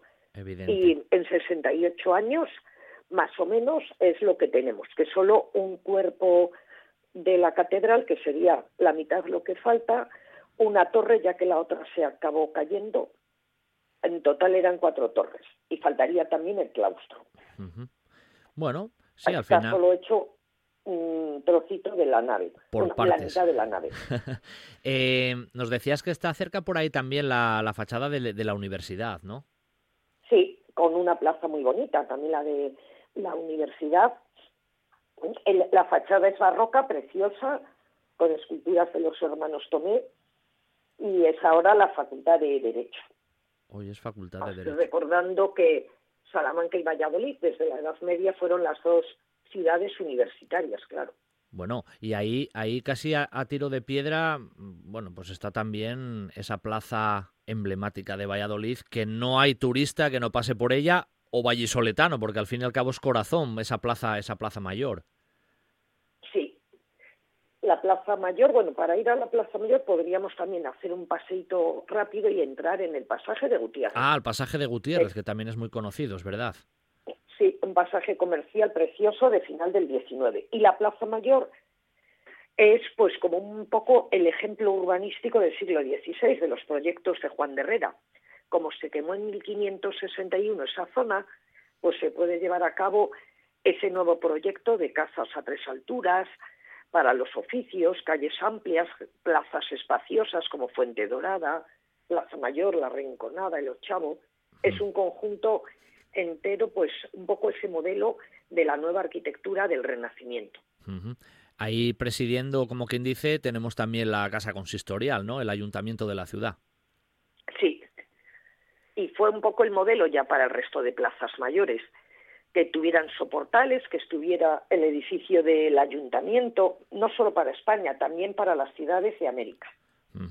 Bueno, yo creo, María, que hoy sería buen sitio que nos termináramos ahí, que termináramos el recorrido contigo en esa, en esa plaza mayor, disfrutando de esa, bueno, de esa preciosa plaza, que en general lo es. Menudo recorrido, menuda cantidad de personajes nos has ido nombrando, los más grandes en muchos sectores, artísticos, viajeros, en todos los sentidos. Y sin duda Valladolid, cuando los límites perimetrales se rompan, es una de esas visitas interesantes y que desde Asturias, como quien dice, pues ahora son un par de horas o dos horas y media con el coche, que la verdad se va muy rápidamente y siempre apetecible para pasar un día cerca de Asturias, en una ciudad tan monumental como Valladolid. Hoy, María, para Un día hay mucho que ver. Claro, claro. Y buena gastronomía, buen Sin duda. Y de hecho volveremos, ¿eh? De hecho volveremos porque, porque hoy hemos hecho un pequeño recorrido sin profundizar en exceso, nada más los puntos más importantes o algunos de esos puntos. Todavía queda mucho por ver. Así que María, gracias. Te mandamos un abrazo desde Asturias y hablamos muy pronto, ¿vale? Muy bien. Yo deseosa de que vengan todos los asturianos a, a Valladolid, que les recibimos siempre con los brazos abiertos. Eso es, eso es. Venga, hasta la próxima, María. Gracias. Gracias, hasta la próxima. Si piensas en chocolate, piensa en Argüelles. El chocolate nuestra pasión. Nuestro secreto, la selección de los mejores cacaos del mundo. Descubre todas nuestras variedades y sumérgete con cada bocado en un mundo de sabores, de recuerdos, de sueños. Desde 1912, el chocolate artesano está en Gijón. Piensa en chocolate. Piensa en Argüelles. Sidrería Parrilla La Carballera de Granda. La calidad, la atención y el servicio de siempre con la seguridad que solo un equipo de profesionales como el de La Carballera puede darte. Cocina para todos los paladares. Amplios salones. Terraza con atención personalizada. No es un mito. Es La Carballera de Granda. La calidad de siempre con la seguridad de hoy para sentirte tan seguro como en casa. Sidrería Parrilla, la Carballera de Granda. Esto es RPA, la radio autonómica de Asturias. Un buen día para viajar con Pablo Vázquez en RPA.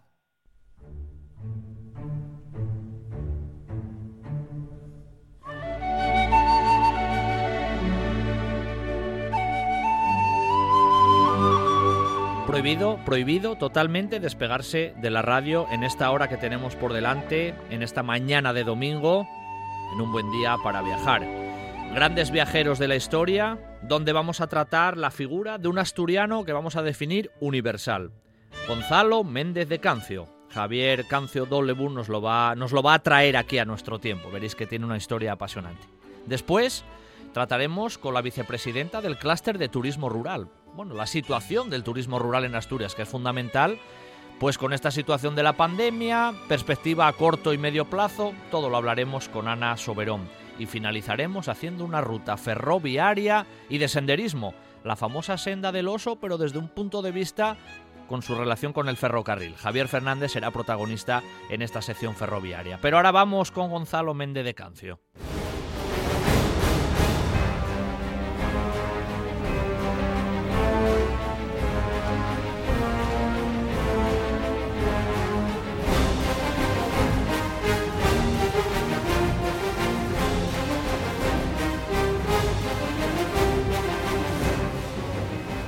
Os puedo asegurar que la persona que nos acompaña esta mañana para hablar de Gonzalo Méndez de Cancio es la persona que más sabe en Asturias de su vida, de su biografía, de sus avatares y de los hechos tan importantes que desarrolló en vida y que todavía dejaron un legado importantísimo sin duda para Asturias, ya lo comprobaréis. Él es Javier Cancio Dolebun. Buenos días, Javier. Buenos días, Pablo.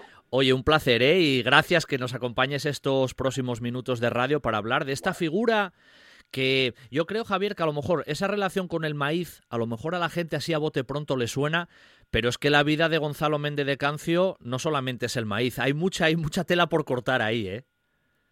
Pues la verdad es que sí. Eh, lo que tú dices, eh, Gonzalo Méndez de Cancio es conocido en Asturias sobre todo por la introducción del cultivo del maíz en nuestra región, bueno, en el noroeste de España a, final, a principios del siglo XVII.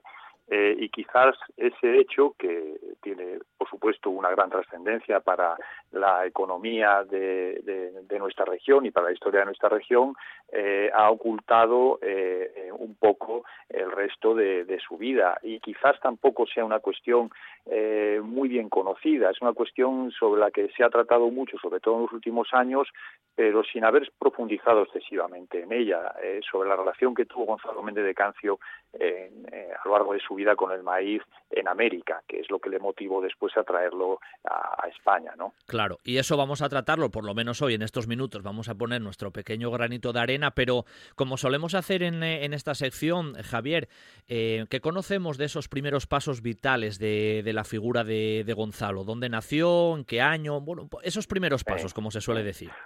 Sí, bueno, Gonzalo Méndez de Cancio nació en Casariego que entonces pertenecía al antiguo Gran Consejo de Castropol y hoy eh, pertenece al Consejo de Tapia de Casariego. Eh, su casa todavía existe, su casa sigue perteneciendo a nuestra a nuestra familia eh, y él nació allí en el año 1554 al lado del mar y el mar iba a ser su pasión y lo que iba a, marcar pues su vida y, el, todo toda realmente toda su carrera y toda su existencia. Sí. Javier, que te iba a decir que, que, muy joven, casi como tú dices, ¿no? Respiró el salitre ya del mar y eso iba a formar parte de, su vida desde muy jovencito. Efectivamente, él a la edad de 17 años, eh, de la mano de su pariente, de su primo segundo, Sancho Pardo Osorio, que era el, dueño de la casa de Don Lebún, que también existe, hoy es propiedad de Víctor Madera, que está en, en, la feligresía de San Esteban de Barres, encima de la ría de Leo, eh, se, se, de la mano de su, de su primo, se enroló en la Armada Real a cargo del adelantado Pedro Menéndez, Pedro Menéndez de Avilés. Y con él hizo su primer viaje transatlántico. Eh, Gonzalo a lo largo de su vida cruzó el Atlántico en diez ocasiones y la primera vez fue esta, muy jovencito. Eh, fue a Cuba, donde estuvo dos años. Bajo las órdenes de Sancho, que estaba haciendo allí las veces de gobernador por delegación de Pedro Menéndez de Avilés. Sí. Eh, ese fue su primera experiencia en el mar, digamos. Javier, aquí en esta misma sección, hace, bueno, hace unos meses tratamos la figura de, Menéndez de, Avilés, que sin duda es una figura que tal vez todos la, reconocemos más o tienen más reconocimiento. Sin embargo, este personaje que tú acabas de nombrar ahora, Sancho Pardo Osorio, daría también para otra sección, porque es otro asturiano que en este caso también eh, sería un gran viajero en la historia. Bueno, sí, eh, realmente en Asturias en aquellos tiempos, eh, en el siglo XVI, hubo grandísimos marinos, eh, no solamente Pedro Menéndez de Avilés, probablemente junto con Álvaro de Bazán, los dos grandes los dos marinos más importantes del siglo XVI en, la historia de España.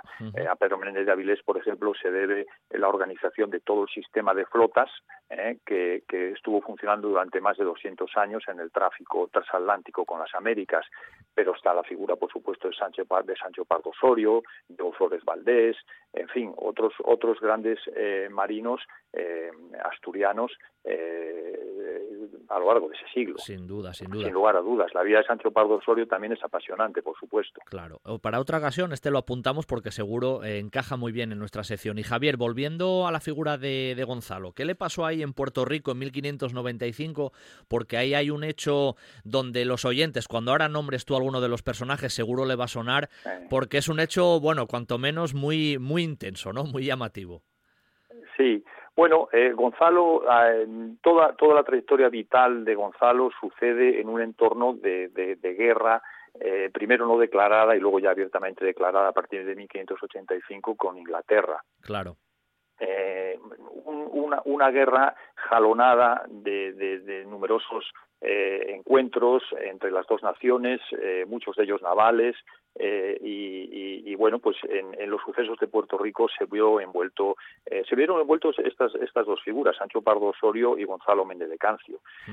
todo tiene su origen eh, en el viaje a, América de la flota de tierra firme que iba al mando del general Sancho Pardo Osorio, que en su tornaviaje a España, eh, a comienzos de 1595, se ve envuelto en una violenta tempestad eh, y como consecuencia de ello pues se vio obligado a buscar refugio en Puerto Rico porque eh, en la nave capitana en la que él viajaba pues se iba custodiando un importante tesoro de, oro y plata del rey. Eh, bueno, desde Puerto Rico él manda avisos de socorro a las plazas españolas más cercanas, a Cuba, a Santo Domingo, para que hiciesen llegar bueno pues su situación de desamparo en, en, Puerto Rico y para que desde España se le enviase ayuda para, para poder regresar eh, eh, a España y custodiar eh, y escoltar ese tesoro en el viaje de vuelta a España.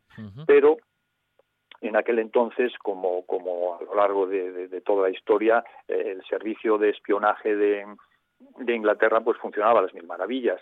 Y a Londres llegan las noticias de ese desamparo de ese tesoro en Puerto Rico y la reina Isabel de Inglaterra pues no se lo piensa dos veces porque podía eh, organizar una expedición a una armada, enviar una armada eh, a, América, eh, capturar Puerto Rico, que era llave del Caribe, y con ese tesoro que allí había, pues sufragar los gastos de la, expedición. Así que envía una fuerte armada comandada por Francis Drake y por John Hawkins, que eran, bueno, pues Francis Drake era el enemigo público número uno del Imperio español por aquella por aquel entonces había golpeado a España desde el Pacífico, Cádiz, eh, Cartagena de Indias, eh, La Coruña, etcétera.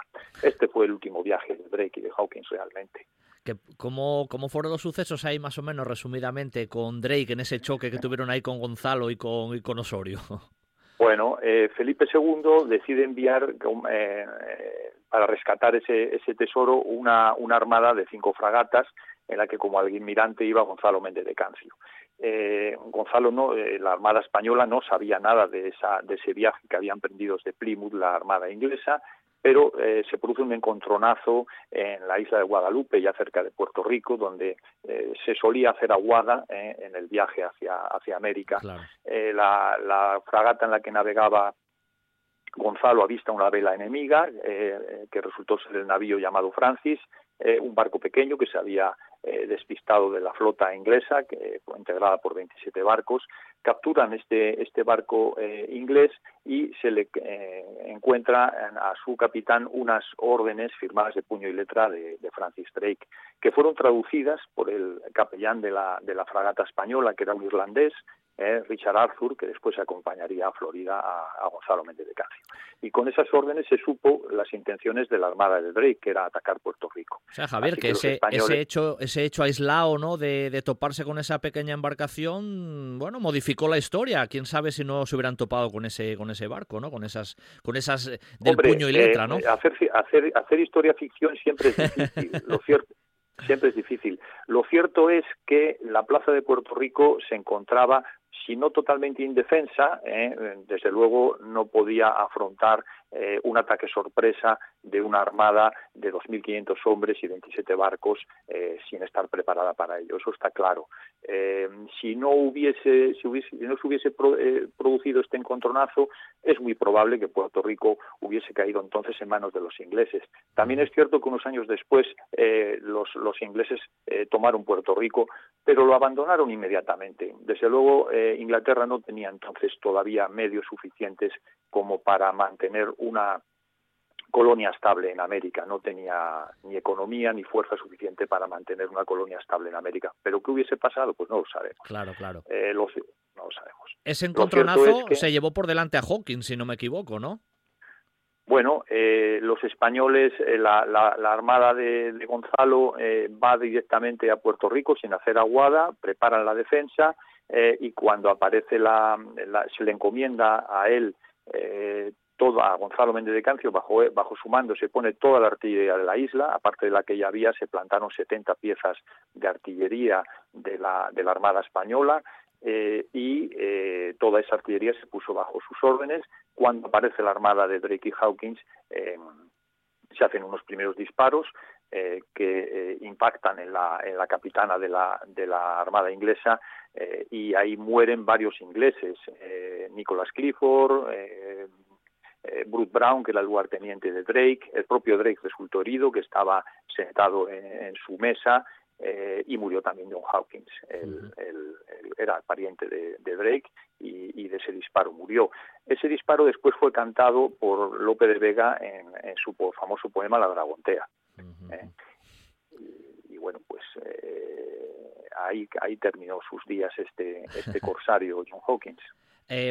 Después de ese suceso de Puerto Rico, ¿cuáles fueron los siguientes pasos, vamos a decir así, que, que dio Gonzalo ya? Porque luego, si no me equivoco, nos lo encontramos ya incluso como, como gobernador en, en la Florida, mm, que yo creo que ese es un punto sustancial de, de la vida de, de Méndez Cancio. Bueno, efectivamente, eh, coinciden en el tiempo dos, dos hechos importantes.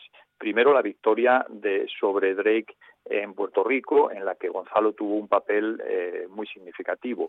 Pero es que dos días antes del ataque de Drake a Puerto Rico, en Florida, muere Domingo Martínez de Avendaño, que era el gobernador de Florida y ambas noticias llegan simultáneamente a España a principios de 1596 y Felipe II pues toma la decisión de, nombrar a Gonzalo Méndez de Cancio como, como gobernador de Florida.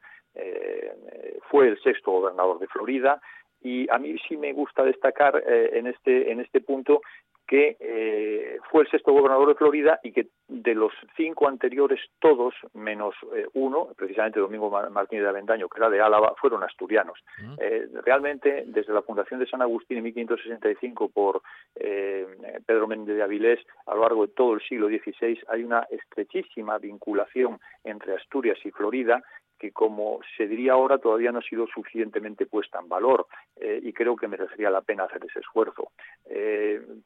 Cuando Gonzalo llega a Florida, eh, los tres oficiales reales que allí había eran asturianos, Bartolomé de Argüelles, Alonso de las Alas, Juan Menéndez Marqués, pero los capitanes de las dos eh, compañías que allí había también eran asturianos. O sea que la, impronta de Asturias es más que, más que clara, esa huella está ahí. Sin lugar a dudas, sin lugar a dudas. Eh, durante ese, eso, ese, esa, es una inercia de, de, la época de Pedro Menéndez de Avilés, eh, muchos de los gobernadores y oficiales reales que hubo a lo largo del siglo XVI eran parientes o eran miembros de ese enorme clan de los Menéndez de Avilés eh, y, esa inercia se prolonga hasta bien entrado el siglo XVII, luego se difumina y, se ha perdido nuestra memoria, pero realmente es algo que merecería la pena rescatar. Eh, como gobernador de, la Florida es donde ya tenemos ese inicio prácticamente de la relación con el maíz, donde creo que tú ahora nos lo vas a comentar, casi hace una especie de, reforma agraria mm, total en ese sentido, aunque luego él traerá estas cosas a Asturias. Y también algo que me llamó mucho la atención cuando leí algunos de, tus textos sobre el personaje, dos, dos hospitales que están considerados como los primeros de los Estados Unidos y que incluso lo están revalorizando más desde allí que desde aquí. Bueno, pues sí, así es. Él, cuando llega a Florida eh, se encuentra que eh, la plaza de San Agustín, la ciudad de San Agustín, eh, no era autosuficiente para producir, no, producía alimentación suficiente para el sustento de una población que rondaba entonces los 800, 900 personas. San Agustín, como muchas otras plazas periféricas del Imperio Español, recibían todos los años un, un navío, eh, un barco de apoyo con toda suerte de, bastimentos, eh, ropa, tejidos eh, y, en este caso maíz y harina. Se llamaba el navío de las harinas, lo cual ya significa, ese, nombre ya dice mucho. entonces Gonzalo Méndez de Cancio se da cuenta de que la agricultura en, en Florida se encontraba en un estado calamitoso. los españoles tenían, dejaban el cultivo del, del maíz en manos de los, de los naturales de la tierra, que seguían unos procedimientos eh, de, agricultura pues muy adecuados a su modo de vida, que era eh, seminómada, eh, cuando se acababa una cosecha, sus cosechas de muy bajo rendimiento, pues vivían de pescado o de caza, pero bueno, los españoles no pretendían llevar ese modo, ese modo de vida. Así que, bueno, pues con el amplio conocimiento que tenía de la gestión de, de su propio patrimonio agrícola, que tenía extensísimas propiedades en el concejo de Castropol, de Tapia, del Franco, etcétera, pues emprende lo que ya te digo que ha sido reconocido en, por el Departamento de Agricultura de los Estados Unidos por, por, uno de sus ejecutivos, Clarence Bisset, como una auténtica reforma agraria. Eh, Javier, además lo que es em, esa zona de la Florida en aquellos momentos, lo que era los territorios que, gobernaba, vamos a decirlo así, la Florida, eran mucho más amplios que la propia península. Creo que abarcaban zonas de la actual Georgia o de Carolina del Sur y demás, ¿no? Era un terreno bastante más extenso de lo que hoy imaginamos. Sí, eh, hoy se tiende a asimilar eh, la Florida española con el estado de Florida y, y, no, no, es, no es exacto eso, efectivamente. Eh, la Florida española, lo que a finales del siglo XVI se consideró las provincias de la Florida, eh, abarcaban, por supuesto, el estado actual de Florida, pero también Alabama, Georgia, las dos Carolinas, incluso Virginia, que nosotros llamábamos el Jacán, que es donde después se asentaron los ingleses en 1607 con la fundación de Jamestown. Pero todo ese amplio territorio formaba parte de las, de las provincias de la Florida, sin, sin, sin lugar a dudas. Y con respecto a los dos hospitales que te mencionaba, que es un tema además eso, que se, se, bueno, que lo que hay que subrayarlo, ¿no? En realidad, los dos primeros hospitales considerados de Estados Unidos los mandó crear este personaje, Gonzalo Méndez de Cancio. Sí, bueno, cuando él llega en junio de 1597 a San Agustín, eh, eh, habían comenzado, estaban, estaban comenzadas, pero paradas por falta de fondos, eh, las obras del primer hospital. se estimaba entonces que se necesitaban 500 ducados para terminar las obras. Él los pide a la corona, los consigue y termina las obras de ese primer hospital, o sea que realmente fue fundado por él. Era un hospital anejo a, una ermita, y bueno, pues tuvo una gran importancia al poco de inaugurarse porque hubo una epidemia de, de, enfermedad, de enfermedad de calentura, se llamaba. Y a mí me interesa también destacar que en ese hospital, a diferencia de lo que sucedía en otras eh, zonas del Imperio Español en América por aquel entonces, eh, se atendió desde el principio a todas las personas sin distinción alguna de raza eh, o de condición socioeconómica. en ella se trataba incluso a los esclavos. a los indios, a los esclavos, a los españoles, a cualquier persona que se ponía enferma. Pero ese hospital cesó en su función en 1599 porque eh, hubo un gran incendio en la ciudad que destrozó el convento de los franciscanos y se decidió realojar a los monjes en, esa instalación. Así que eh, Gonzalo decidió eh, hacer un nuevo hospital íntegramente a sus expensas, lo financió él de su propio bolsillo, eh, le dio el nombre de Hospital de Santa Bárbara. Eh, Santa Bárbara es una santa muy de la devoción de su familia, está en el retablo de la ermita de Nuestra Señora de la Encontrela en su casa de Casariego y le dio ese nombre. y se inauguró el 1 de enero de 1600. Y bueno, este hecho que pasó muy, muy desapercibido en nuestra historia, pues eh, saltó a la luz en los Estados Unidos con un número monográfico de una revista dedicada a la historia de la medicina hace unos 40 años y desde entonces, pues ya digo, es, es eh, recordado y reconocido como el fundador de esos primeros hospitales en Estados Unidos. De hecho, en San Agustín, a día de hoy, existe un museo, bueno, un museo muy americana, eh, dedicado al Hospital Militar de, Santa Bárbara, eh, fundado por Gonzalo. ¿Cómo fue después de ser gobernador, su regreso a Asturias, porque si no me equivoco, el fallecer fallece otra vez en sus tierras, ¿no? En su, bueno, en su propio terruño, ¿eh? Efectivamente. En, eh, bueno, él era un hombre de, Felipe II, claramente. Eh, además, Felipe II era quien eh, tenía una, decidida apuesta por la empresa de Florida. No escatimó nunca medios de ningún tipo para que Florida fuera un asentamiento sólido, estable y permanente de, España en, Norteamérica. Ese, esa, esa vocación o esa apuesta por Florida no fue la misma eh, ya en tiempo de sus sucesores. De hecho, eh, seguramente en tiempos de Felipe II no se hubiese consentido el asentamiento en 1607 de los ingleses en Jamestown. Eh, el caso es que Gonzalo, relevado de su cargo en 1603 por Felipe III, que nombra a Pedro de Ibarra como, como su sustituto. Entonces, él inicia su, su tornaviaje a España, eh, y bueno, como consecuencia de la estrecha relación que había mantenido con el maíz eh, a lo largo de los años que estuvo en Florida, donde, aunque antes no me he referido a ello, pero bueno, que apunto que eh, consiguió multiplicar casi por cuatro la producción de maíz eh, que, había antes de, su llegada, donde creó o fundó o construyó el primer molino del que hay noticia también en los Estados Unidos, eh, un molino en el que además, pues aparte de la comunidad en la molienda, pues los, los vecinos eh, obtenían un precio eh, de, por la molienda mucho más barato que el que se hacía antes con los molinos de palo, con los morteros, eh, y el propio rey tenía una renta anual con ese molino de 150 ducados que equivalía al sueldo de casi cuatro soldados, para que, para que te hagas una idea. Es que esos datos son pues tremendos, son datos tremendos, ¿eh? Sí, sí, sí, sí. bueno, y más cosas. Hizo una, una plaza para que en ella eh, se eh, encontrasen con compradores y vendedores, eh, un mercado, con un sistema de pesos y medidas, un hito que hoy día es muy recordado en los Estados Unidos. Realmente esa plaza que, creó, que diseñó Gonzalo, que todavía existe exactamente como él la diseñó, simplemente en el lado oeste, pegado al mar, atraviesa una carretera, pero ahí existe tal cual esa, esa plaza. En un extremo, en el extremo oeste de la plaza está la casa que él, eh, bueno, evidentemente muy reformada, pero la casa que él construyó como sede del gobierno de Florida. Eh, de hecho, ahí hay una placa también que recuerda esto y dicen los arqueólogos eh, de la ciudad que todavía existen vestigios de la cimentación de la casa original de Gonzalo. Bueno, no sé qué habrá de cierto en ello o no.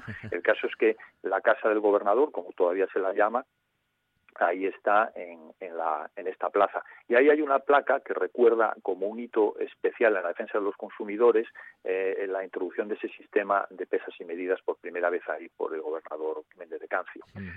Eh, bien, eh, eh, él, él, vuelve a España y, como digo, como secuela de esa relación con el maíz, pues trae consigo las, las semillas del maíz. Eso, eso, eso fue así.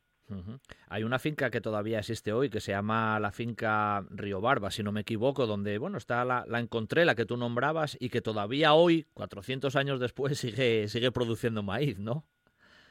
Sí, bueno, el escenario de la vida de, de Gonzalo sigue prácticamente intacto su casa en Casariego, donde todavía se conservan algunos objetos suyos, una mesa, eh, su archivo completo, eh, en fin, se conservan, bueno, el archivo no está ahí en este momento, sí, sí. pero bueno, eh, se conservan objetos suyos y ese escenario de la vida de Gonzalo sigue prácticamente intacto. La ermita de la Encontrela, aunque también ampliada en el siglo XIX, ahí está, eh, y la finca denominada Río Barba, que ya se llamaba de esa manera en tiempos de Gonzalo, como consta en algunos documentos eh, de la época, pues ahí se hizo, eh, la, ahí y en las tierras de Mondoñedo de la familia de su mujer, de Magdalena de Luaces, se hizo la primera siembra, el primer cultivo, digamos, profesional de maíz en, la zona noroeste de España, eh, yo creo que en 1606. Siguiendo un poco el, viaje de regreso a España de Gonzalo, eh, tuvo que ser en mayo de 1606 esa primera cosecha. Bueno, el caso es que, como te decía al principio, Javier, poner desde nuestro programa un pequeño, pequeño grano, en este caso de, de maíz, para dar a conocer mucho más la figura ¿no? de, de este personaje que tú nos has ido comentando ahora en tu narración. Casi tiene más placas eh, sin casi, allí que, en Asturias y que a lo mejor en, Asturias todavía es muy, muy desconocido todos esos hitos que tú nos has ido comentando ahora y que sin duda bueno, hay que colocarlo en el, en el puesto que, merece. Javier, recomiendo también a los oyentes que si tienen oportunidad lean, bueno, Un pionero entre dos mundos, el almirante Gonzalo Méndez de Cancio, un escrito además tuyo, donde se puede leer todo esto que has ido comentando con más profusión de datos y a ti darte las gracias por tu colaboración hoy y por traernos esta, esta figura inmensa. Así que Javier, un abrazo muy fuerte y hasta muy pronto que volveremos a hablar, ¿vale? Pues muchas gracias a ti y a la radio de Asturias por esta oportunidad que, que me habéis brindado. Muchas gracias. Hasta la próxima, Javier. Gracias. Adiós. Azulejos Avilés, especialistas en obras y reformas de baños y cocinas. 25 años de experiencia nos avalan. Azulejos Avilés, solo trabajamos con materiales de primera calidad. Azulejos Avilés, grés, sanitarios, parquet y en el mercado creciente de la carpintería de aluminio, muebles de baño y mamparas. Financiación a su medida. Azulejos Avilés, en Avenida de Alemania 14. Contacte con nosotros en el teléfono 985 562969 o a través de nuestra página web azulejosavilés.com. Si tú estás conmigo, en el área residencial de Nuevo Roces, Café para el 15. Gran variedad de desayunos, menú del día, una amplia carta de cervezas y los fines de semana, el mejor ambiente de copas. Vive los mejores eventos deportivos con nuestras siete pantallas gigantes.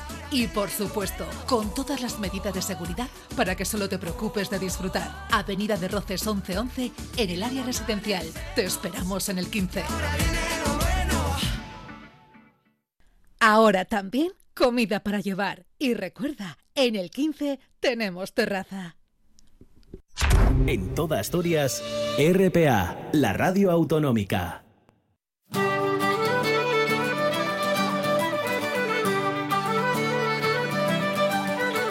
Un buen día para viajar con Pablo Vázquez en RPA.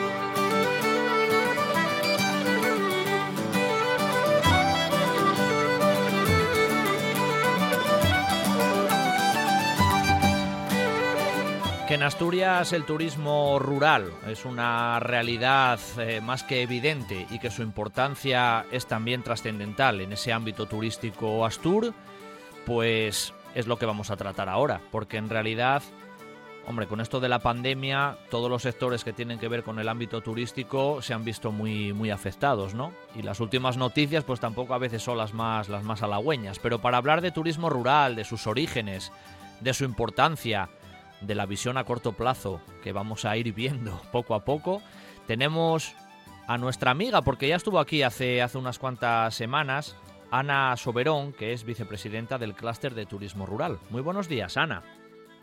Muy buenos días, Pablo. Bueno, un placer, ¿eh? Estar de nuevo contigo. igualmente, igualmente que estés con, con, nosotros aquí para hablar, para hablar de turismo rural y que decía yo ahora, hombre, que con esto de la, de la pandemia pues el turismo rural, como otros sectores turísticos, se ha visto muy, muy afectado y tú que lo vives casi como quien dice en primera, en primera persona, pues está claro que es evidente. ¿Cómo veis o cómo ves tú desde tu punto de vista incluso la perspectiva ahora a corto plazo? Que han salido noticias incluso de que ahora en Semana Santa todavía no se permite la apertura del alojamiento turístico. ¿Cómo, cómo lo ves, eh, Ana? Mm, pues mira, la realidad del turismo rural en Asturias es que lleva cerrado desde, o en su mayor parte, desde que se decretó el cierre perimetral de Asturias con el resto de comunidades autónomas. Eso es lo que realmente nos afecta, porque en una comunidad autónoma como, como Asturias, que apenas tiene un millón de habitantes y una población tremendamente envejecida, la realidad de los datos, no solo de antes de la pandemia, sino incluso durante, de, desde que esta, esta triste historia empezó en nuestras vidas, es que los, los asturianos pernoctan, no pernoctan mucho dentro de su propia región.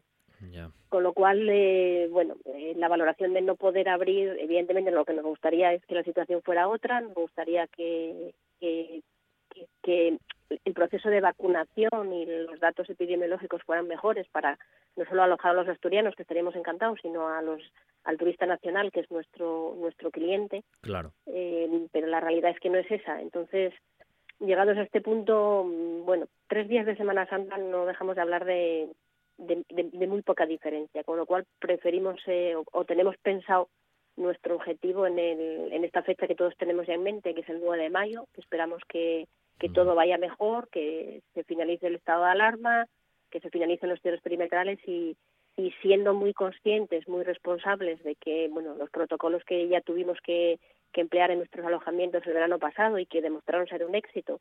Eh, siempre recuerdo y me gusta recordarlo a todos que, que no hubo ni un solo contagio en, en ningún alojamiento de Asturias, ni de turismo rural ni, ni urbano durante durante el año pasado y eso que fue un año bueno de bastante afluencia turística eh, pues eso, con esa responsabilidad, pensar que a partir del 9 de mayo vamos a poder empezar a trabajar y con, y con continuidad. Ese es nuestro, nuestro objetivo. Al menos la, mira ahora más cercana, ¿no? Esa, esa fecha de, del 9 de mayo. Oye, Ana, acabas de decir en tu, bueno, en tu primera exposición algo que, que a veces nos llama la atención. Tenemos poca tradición los asturianos de por ejemplo, no sé, cuando vamos a hacer senderismo, vamos a hacer alguna cosa, no, no pernoctar en esos alojamientos de, de, turismo rural. Con respecto me refiero a lo mejor a nuestros vecinos, a Galicia o a la zona de Castilla-León o a Cantabria. Tenemos poca tradición de pernoctar en nuestros propios alojamientos rurales.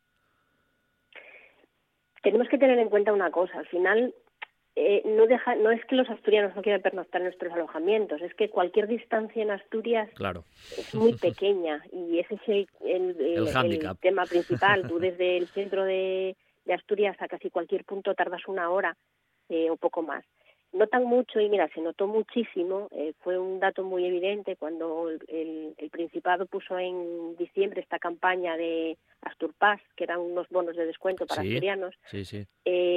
hubo una gran diferencia eh, entre, evidentemente, los alojamientos urbanos y los rurales. Los, rurales los alojamientos rurales fueron los que más vendieron, pero las zonas que vendieron, o sea, los alojamientos que vendieron más bonos de estos o que contrataron más bonos de estos con asturianos son los que están más en las salas. Pero cuando hablo de las salas ya te estoy hablando de los Oscos, Cangas de Narcea, Somiedo, cuando ya tienes que desplazarte con una cierta, bueno, una cierta distancia, desde desde cualquier punto de Asturias. Lo demás es que está tan cerca que no es que los asturianos no quieran Asturias ni quieran, es que, es que estás al lado de tu casa, normalmente pues, no te gastas el dinero en dormir a media hora de tu casa. Claro, claro. ¿Cómo es la, la situación que tú lo vives, decía yo un poco más también en, primera persona, en el sector de, del hostelero, del turismo rural, ¿no?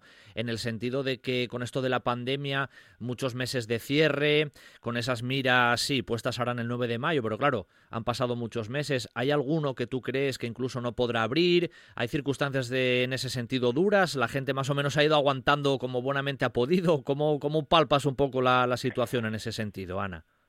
Pues la gente ha ido aguantando como buenamente ha podido. en esta situación todo depende en qué momento te ha pillado y bueno, hay gente que, como yo, por ejemplo, me considero afortunada, o sea, después de 20 años trabajando no tengo una hipoteca, con lo cual de, por, por, la, por la inversión realizada y subsistes a quien le pilló en, en un momento de inversión o pues que la inversión haya sido reciente o porque haya hecho alguna ampliación, que, que hay casos y hay unos cuantos casos, evidentemente pues mm, malamente van subsistiendo intentando renegociar estas cosas con los bancos y aguantando el chaparrón.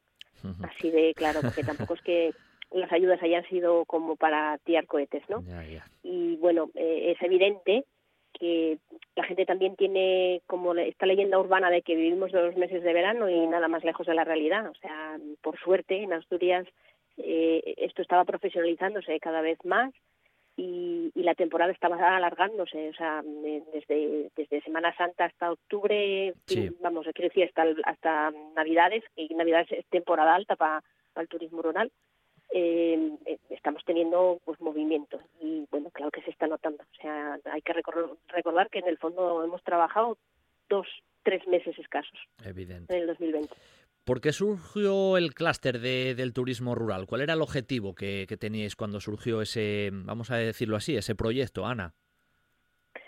Pues mira, el clúster de turismo rural nació allá por el 2015, eh, pero bueno, fue tras una profunda reflexión después de la anterior crisis económica y sobre todo después de un 2013 con unos datos malísimos de, ocupación, pues bueno, eh, tanto con, el gobierno del Principado de Asturias, con en aquel momento con la Dirección General de Turismo, nos sentamos y dijimos que algo algo había que hacer, ¿no? Algo algo distinto había que hacer para para que bueno cuando esto volviera a ser una segunda crisis, que a lo mejor puede venir después de esta situación pandémica, la gente estuviera más preparada, ¿no? Con más, con más argumentos para competir en, un mercado cada vez más globalizado. Y bueno, eh, de ahí eh, surge con, de la mano de IDEPA, o sea, el clúster de, turismo rural, después de hacer un análisis del sector y crear un plan estratégico, bueno, decidimos ponerlo en marcha. Y los objetivos es, en el fondo, es profesionalizar el sector eh, bueno, hacer mucho en materia de, transformación digital de, las empresas, de formación, o sea, intentar poner a, las empresas a un mismo nivel. O sea, había gente con, bueno, con, muchas carencias en temas de comercialización, de idiomas. Y bueno, y, luego además eh, unir sinergias. O sea, pues, mm. hasta entonces existían distintas asociaciones empresariales, pero que eran como que aglutinaban, se dividían por subsectores, ¿no? Por una parte estaba el turismo activo, por otra parte estaban los alojamientos rurales, por otra parte estaban los restaurantes y aquí intentamos eh, trabajar todos uniendo sinergias, ¿no? O sea, lo que es eh, colaborar entre nosotros. Claro. Y bueno, de momento pues eh, pues van surgiendo proyectos como el que ya os contamos hace un par de meses. Claro, claro, por ejemplo, el tema de Sidra Turismo, que es uno de esos proyectos que tiene relación directa con el con el clúster, porque tú lo acabas de comentar, en realidad se llama clúster de turismo rural, pero eso engloba engloba mucho producto, en realidad, desde agencias de viajes o alojamientos turísticos o turismo activo o temas de agroalimentación, incluso guías turísticos, ¿no? Es un poco un compendio de todo lo que engloba el turismo en realidad. Así es, incluso, bueno, recientemente también, eh, que, era una parte importante, el tema de, de la movilidad, o sea, se unió una empresa de reciente creación de alquiler de, de coches de, de, coches eléctricos, de vehículos eléctricos, que creemos que es muy importante dentro de bueno dentro de otro proyecto que nosotros estamos desarrollando, ¿no? De movilidad sostenible. eh, sí, eh, de eso se trata, de trabajar todos en conjunto para bueno y dentro de nuestro plan estratégico estaba eh, bueno la, la importancia de la internacionalización y, y esa, esa vía solo se puede explorar trabajando en conjunto tanto los alojamientos como pues las actividades que puedes combinar con los alojamientos, como los agentes de viaje que son vamos un, pilar importantísimo en esta en esta parte, ¿no? O sea, fuera de España no puedes ir a venderte así de forma individual, sino un poco de, una forma un poco profesionalizada. Decías hace hace un minuto que eh, en el 2015 cuando surgió esta esta idea, ¿no? De, de unificar y centrar sinergias, ¿no? Como como bien comentabas, se había llegado a una situación de, pérdida a lo mejor de, clientela en el ámbito del turismo rural, cuando en realidad Asturias había sido pionera en ese ámbito. ¿Qué, qué nos había pasado? ¿Nos habían adelantado por la derecha otras comunidades? ¿Qué ocurrió un poco ahí en ese sentido para ese, para ese cambio de tendencia, Ana?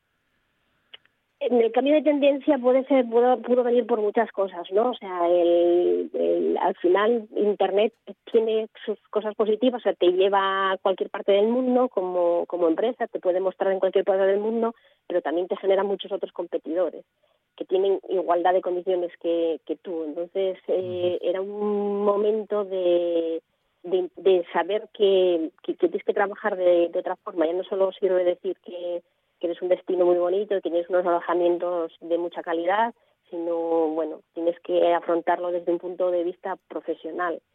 Y eso, bueno, teníamos, eh, teníamos carencias, o sea, hay muchos, todos lo sabemos, hay muchos alojamientos en Asturias que son propiedad pues de una persona que tiene su casita en el pueblo, pero que en realidad no, no es su, su profesión esta del turismo, o sea, se dedica a otra cosa y bueno, eh, eso lo tiene como una como, un segundo ingreso, como un hobby o como bueno como como se quiera plantear, cada uno es muy libre.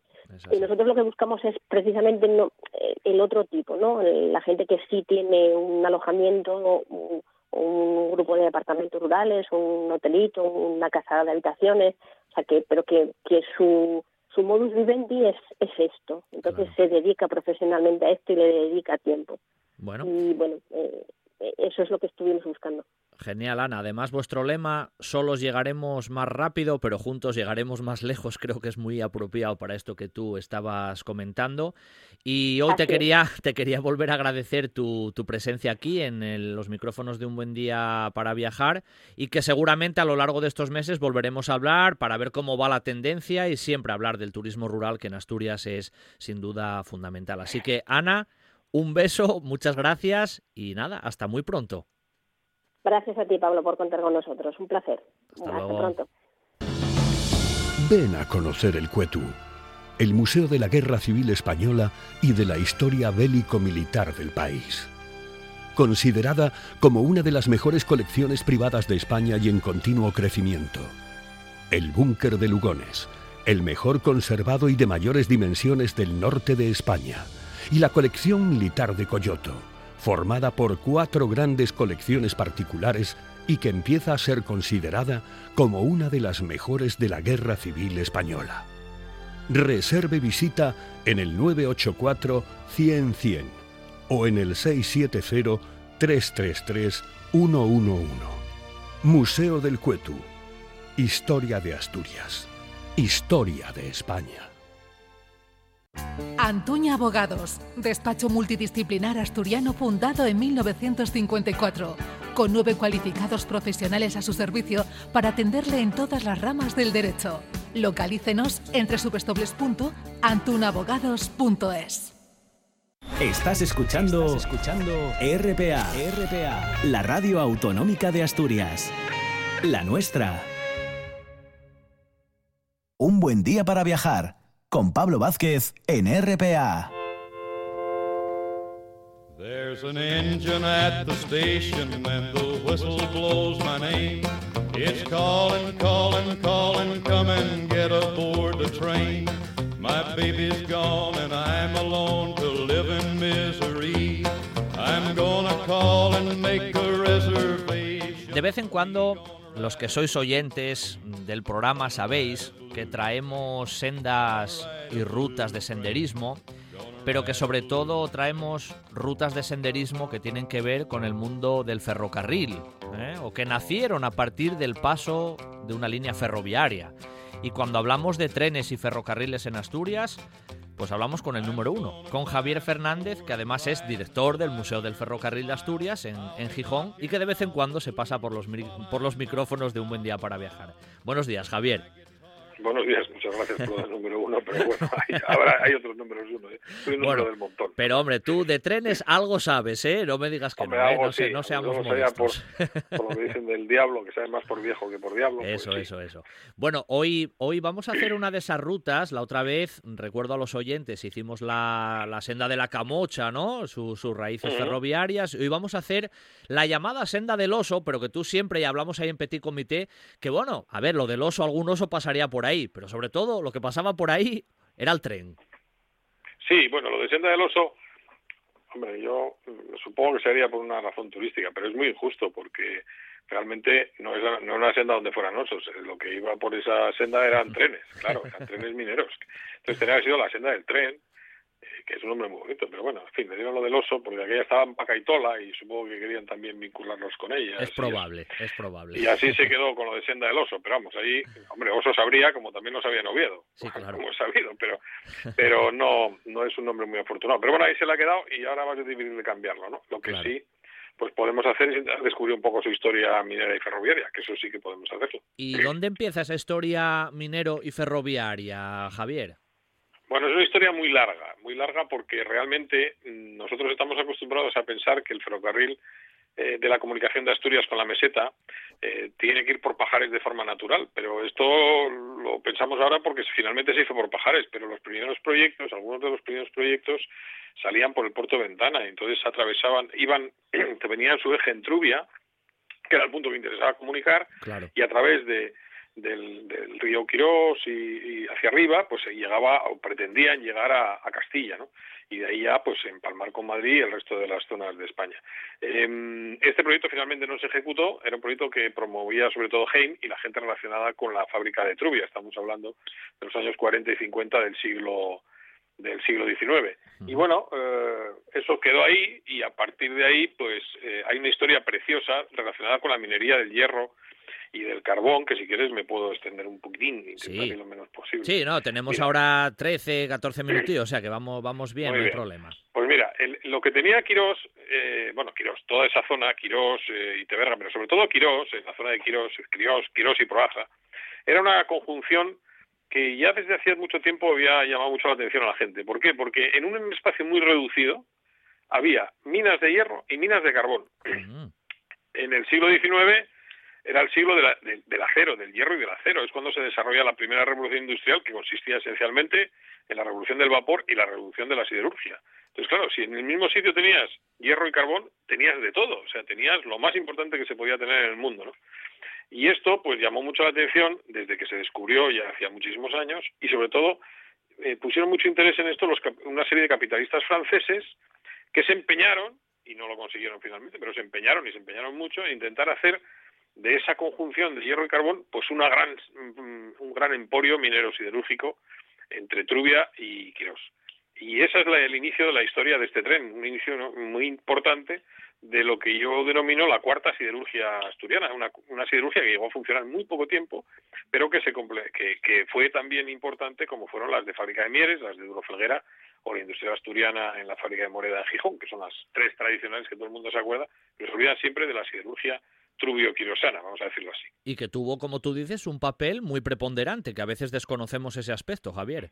Sí, efectivamente. Eh, ahí hubo una serie de sociedades francesas y y hay muchas historias que hemos podido ir descubriendo en un trabajo que llevamos muchos años haciendo y que no hemos publicado todavía, a ver si algún día nos animamos, ¿no?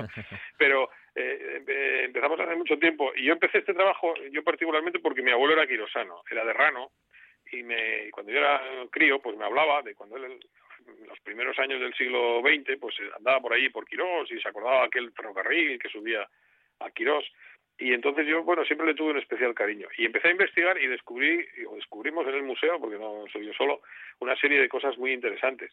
Por ejemplo, pues la, el, el, papel y la participación de unos señores que se llaman los Chavitó, que es una saga eh, hispano-estadounidense cubana, vamos a decirlo así, francesa, pues tenía todas las nacionalidades, que está muy relacionada con el desarrollo de la siderurgia en, en Quirós. Muy resumidamente, lo que se pretendía hacer en aquellos años, hablo de los años 60 y 70 del siglo XIX, era hacer explotar las minas de, hierro que había en Yamargones, en la zona de Quirós, las minas de carbón, con ese hierro y ese carbón en, la fábrica, en lo que se llama la fábrica actualmente, en Quirós, eh, hacer allí una fábrica siderúrgica, hacer lingote de hierro, ese lingote bajarlo a, a Trubia, ahí hacer una gran fábrica de tratamiento de ese lingote para hacer hierros, chapas y de todo, y de ahí sacarlo de Trubia en dirección a los mercados, ¿no? Parecía un negocio muy redondo, pero se les frustró por diversas razones. Y fue una huida permanente hacia adelante y el último paso de esta huida fue la realización de un ferrocarril que era fundamental porque, claro, es que Quirós no tenía ni camino carretero, no se podía ir ni, ni en carro a Quirós, había que ir en mulas. Y fue obligado a hacer este ferrocarril que fue el primero de su tipo de España y del que si quieres podemos hablar con más, con más calma. Cuando, cuando se empezaron ahí más o menos las obras ¿no? de lo que es propiamente la línea ferroviaria que luego dio como, bueno, como resultado esa senda que hoy vemos? Bueno, el, el, el proyecto de las, digamos, de las obras o el proyecto de realización de este ferrocarril, después de varios fracasos iniciales por medios de transporte, claro, salía el, el, gramo de hierro o de lingote carísimo, porque no, claro, había que llevarlo a lomos de mulas, pues eh, se decidió en junio del 78, una asamblea extraordinaria de la, una junta extraordinaria de esta sociedad francesa que se llamaba la Compañía de las Minas de Fundiciones de Santander y Quirós, porque también tenían minas en Santander. Y esta, esta junta pues decidió hacer este ferrocarril en 1878 y empezaron a construirlo con muchas muchas dificultades, de una manera legal, porque no tenían permiso para hacerlo, pero parece ser que sobornaron al gobernador para, hacerlo. De hecho, este ferrocarril no se legalizó nunca. Es una cosa curiosa.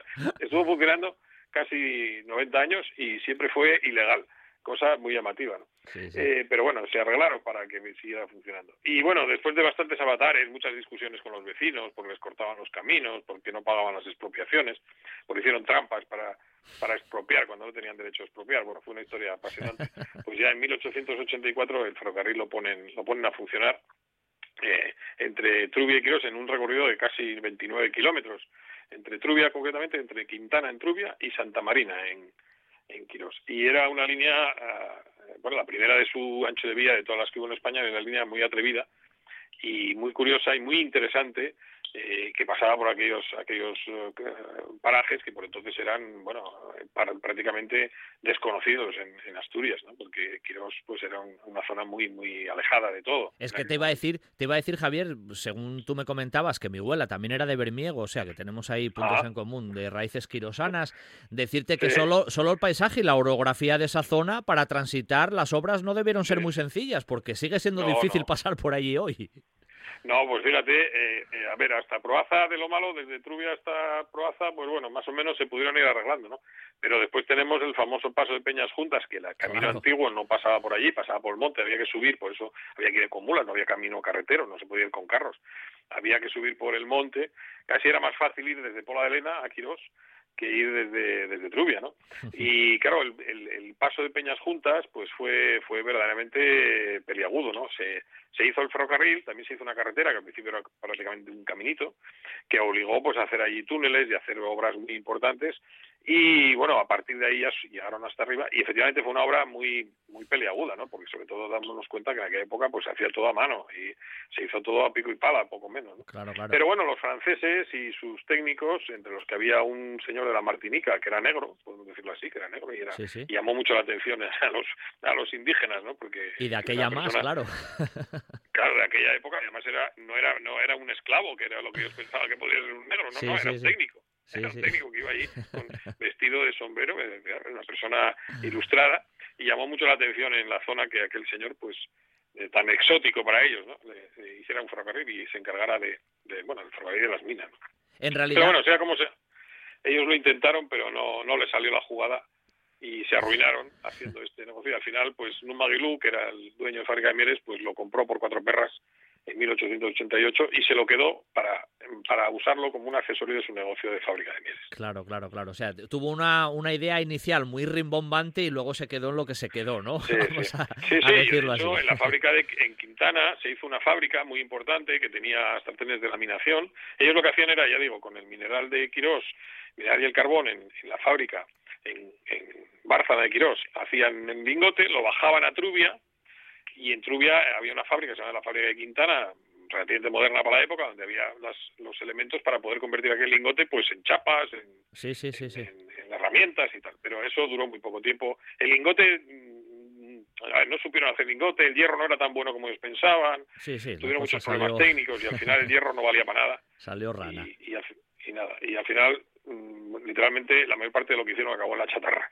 Y entonces, bueno, mm, el ferrocarril se lo quedó en un maguilú y lo utilizó para sacar eh, hierro y sobre todo carbón de Quirós para llevarlo a, fábrica de Mieres. y ahí es donde entró mi abuelo. Hoy tenemos ahí como una, como una especie de Y, ¿no? Porque en realidad tenemos el ramal de la sonda que va hacia Teberga y la otra que va hacia Quirós. ¿Eso en realidad ya era así también ferroviariamente hablando, Javier? Sí, sí, sí, sí. Es que, bueno, el primer ferrocarril que hubo fue la línea de Trubia Quirós, que era de fábrica de Mieres, este primer, digamos, ramal, ¿no? Pero en, a finales del siglo XIX, muy a finales, una sociedad bilbaína, en la que estaban entre otros pues eh, Justo Somonte y otros eh, otros eh, financieros vizcaínos en una época en la que ya los vascos estaban invirtiendo mucho en Asturias para proveerse de carbón porque a ellos les interesaba tener carbón asturiano para la siderurgia vasca y para sus negocios para las navieras y para todo lo que en el País Vasco se estaba desarrollando. Nosotros en Asturias siempre vendimos afuera no lo hicimos aquí sino que lo vendíamos para que otros los, los le sacaran el rendimiento. Bueno seguimos un poco igual. Bueno pues esta esta empresa vasca que se llama Minas Sociedad Anónima Minas de Teberga, que se constituyó en Bilbao, ya digo, en 1900, pues quería explotar las minas de Teberga, precisamente. Y claro, lo que necesitaban para sacarlas, el carbón de Teberga, era un medio de transporte para poder sacarlo desde allí, que era también casi más agreste todavía que la zona de Quirós, sacarlo a, a, Trubia y de ahí a poder cargarlo en el ferrocarril del norte o en el Vasco Asturiano, que se por entonces estaba construyendo, y a llevarlo al País Vasco, a donde fuera. Lo primero que pensaron fue hacer un cable aéreo, unos, cangilones, ¿no? Pero después llegaron a un acuerdo con Fábrica de Mieres y lo que hicieron fue un trozo de ferrocarril de Santianes a Perihuela, es decir, a, más o menos a, Peñas Juntas, por entendernos, un poco antes de Peñas Juntas. y entonces ese ramal era suyo y desde ahí, desde Perihuela hasta Trubia, pasaban por la vía de fábrica de Mieres pagando un peaje, que me parece recordar era una peseta por tonelada, que era bastante dinero. Y entonces, en ese tramo, de, desde, desde Perihuela hasta Trubia, circulaban los trenes de fábrica de Mieres, la primera compañía de Quirós y después de fábrica de Mieres, y los de las minas de Tverga, cada uno con sus locomotoras, sus vagones y sus maquinistas. en una línea que en ese trocito pues, lo explotaban las dos, las dos empresas, que en Trubia tenían cargaderos separados, además. Hoy, Javier... la historia de no, que te decía que hoy pasamos por esos paisajes eh, preciosos, espectaculares, y los osos, y paca y tola, y todo lo que tú quieras, pero hoy nos has traído precisamente esa otra, la base, la historia real que está relacionada con ese mundo del ferrocarril. Hoy el tiempo ya no nos da para más, Javier. Ha sido un placer escucharte, como siempre, que nos hayas traído esas historias ferroviarias tan, tan curiosas. Y nada, te emplazo para que dentro de poco hagamos otra que en Asturias, oye, pues tenemos muchas. Te mando un abrazo muy fuerte y gracias, Javier. A vosotros y cuando queráis. Hasta la próxima.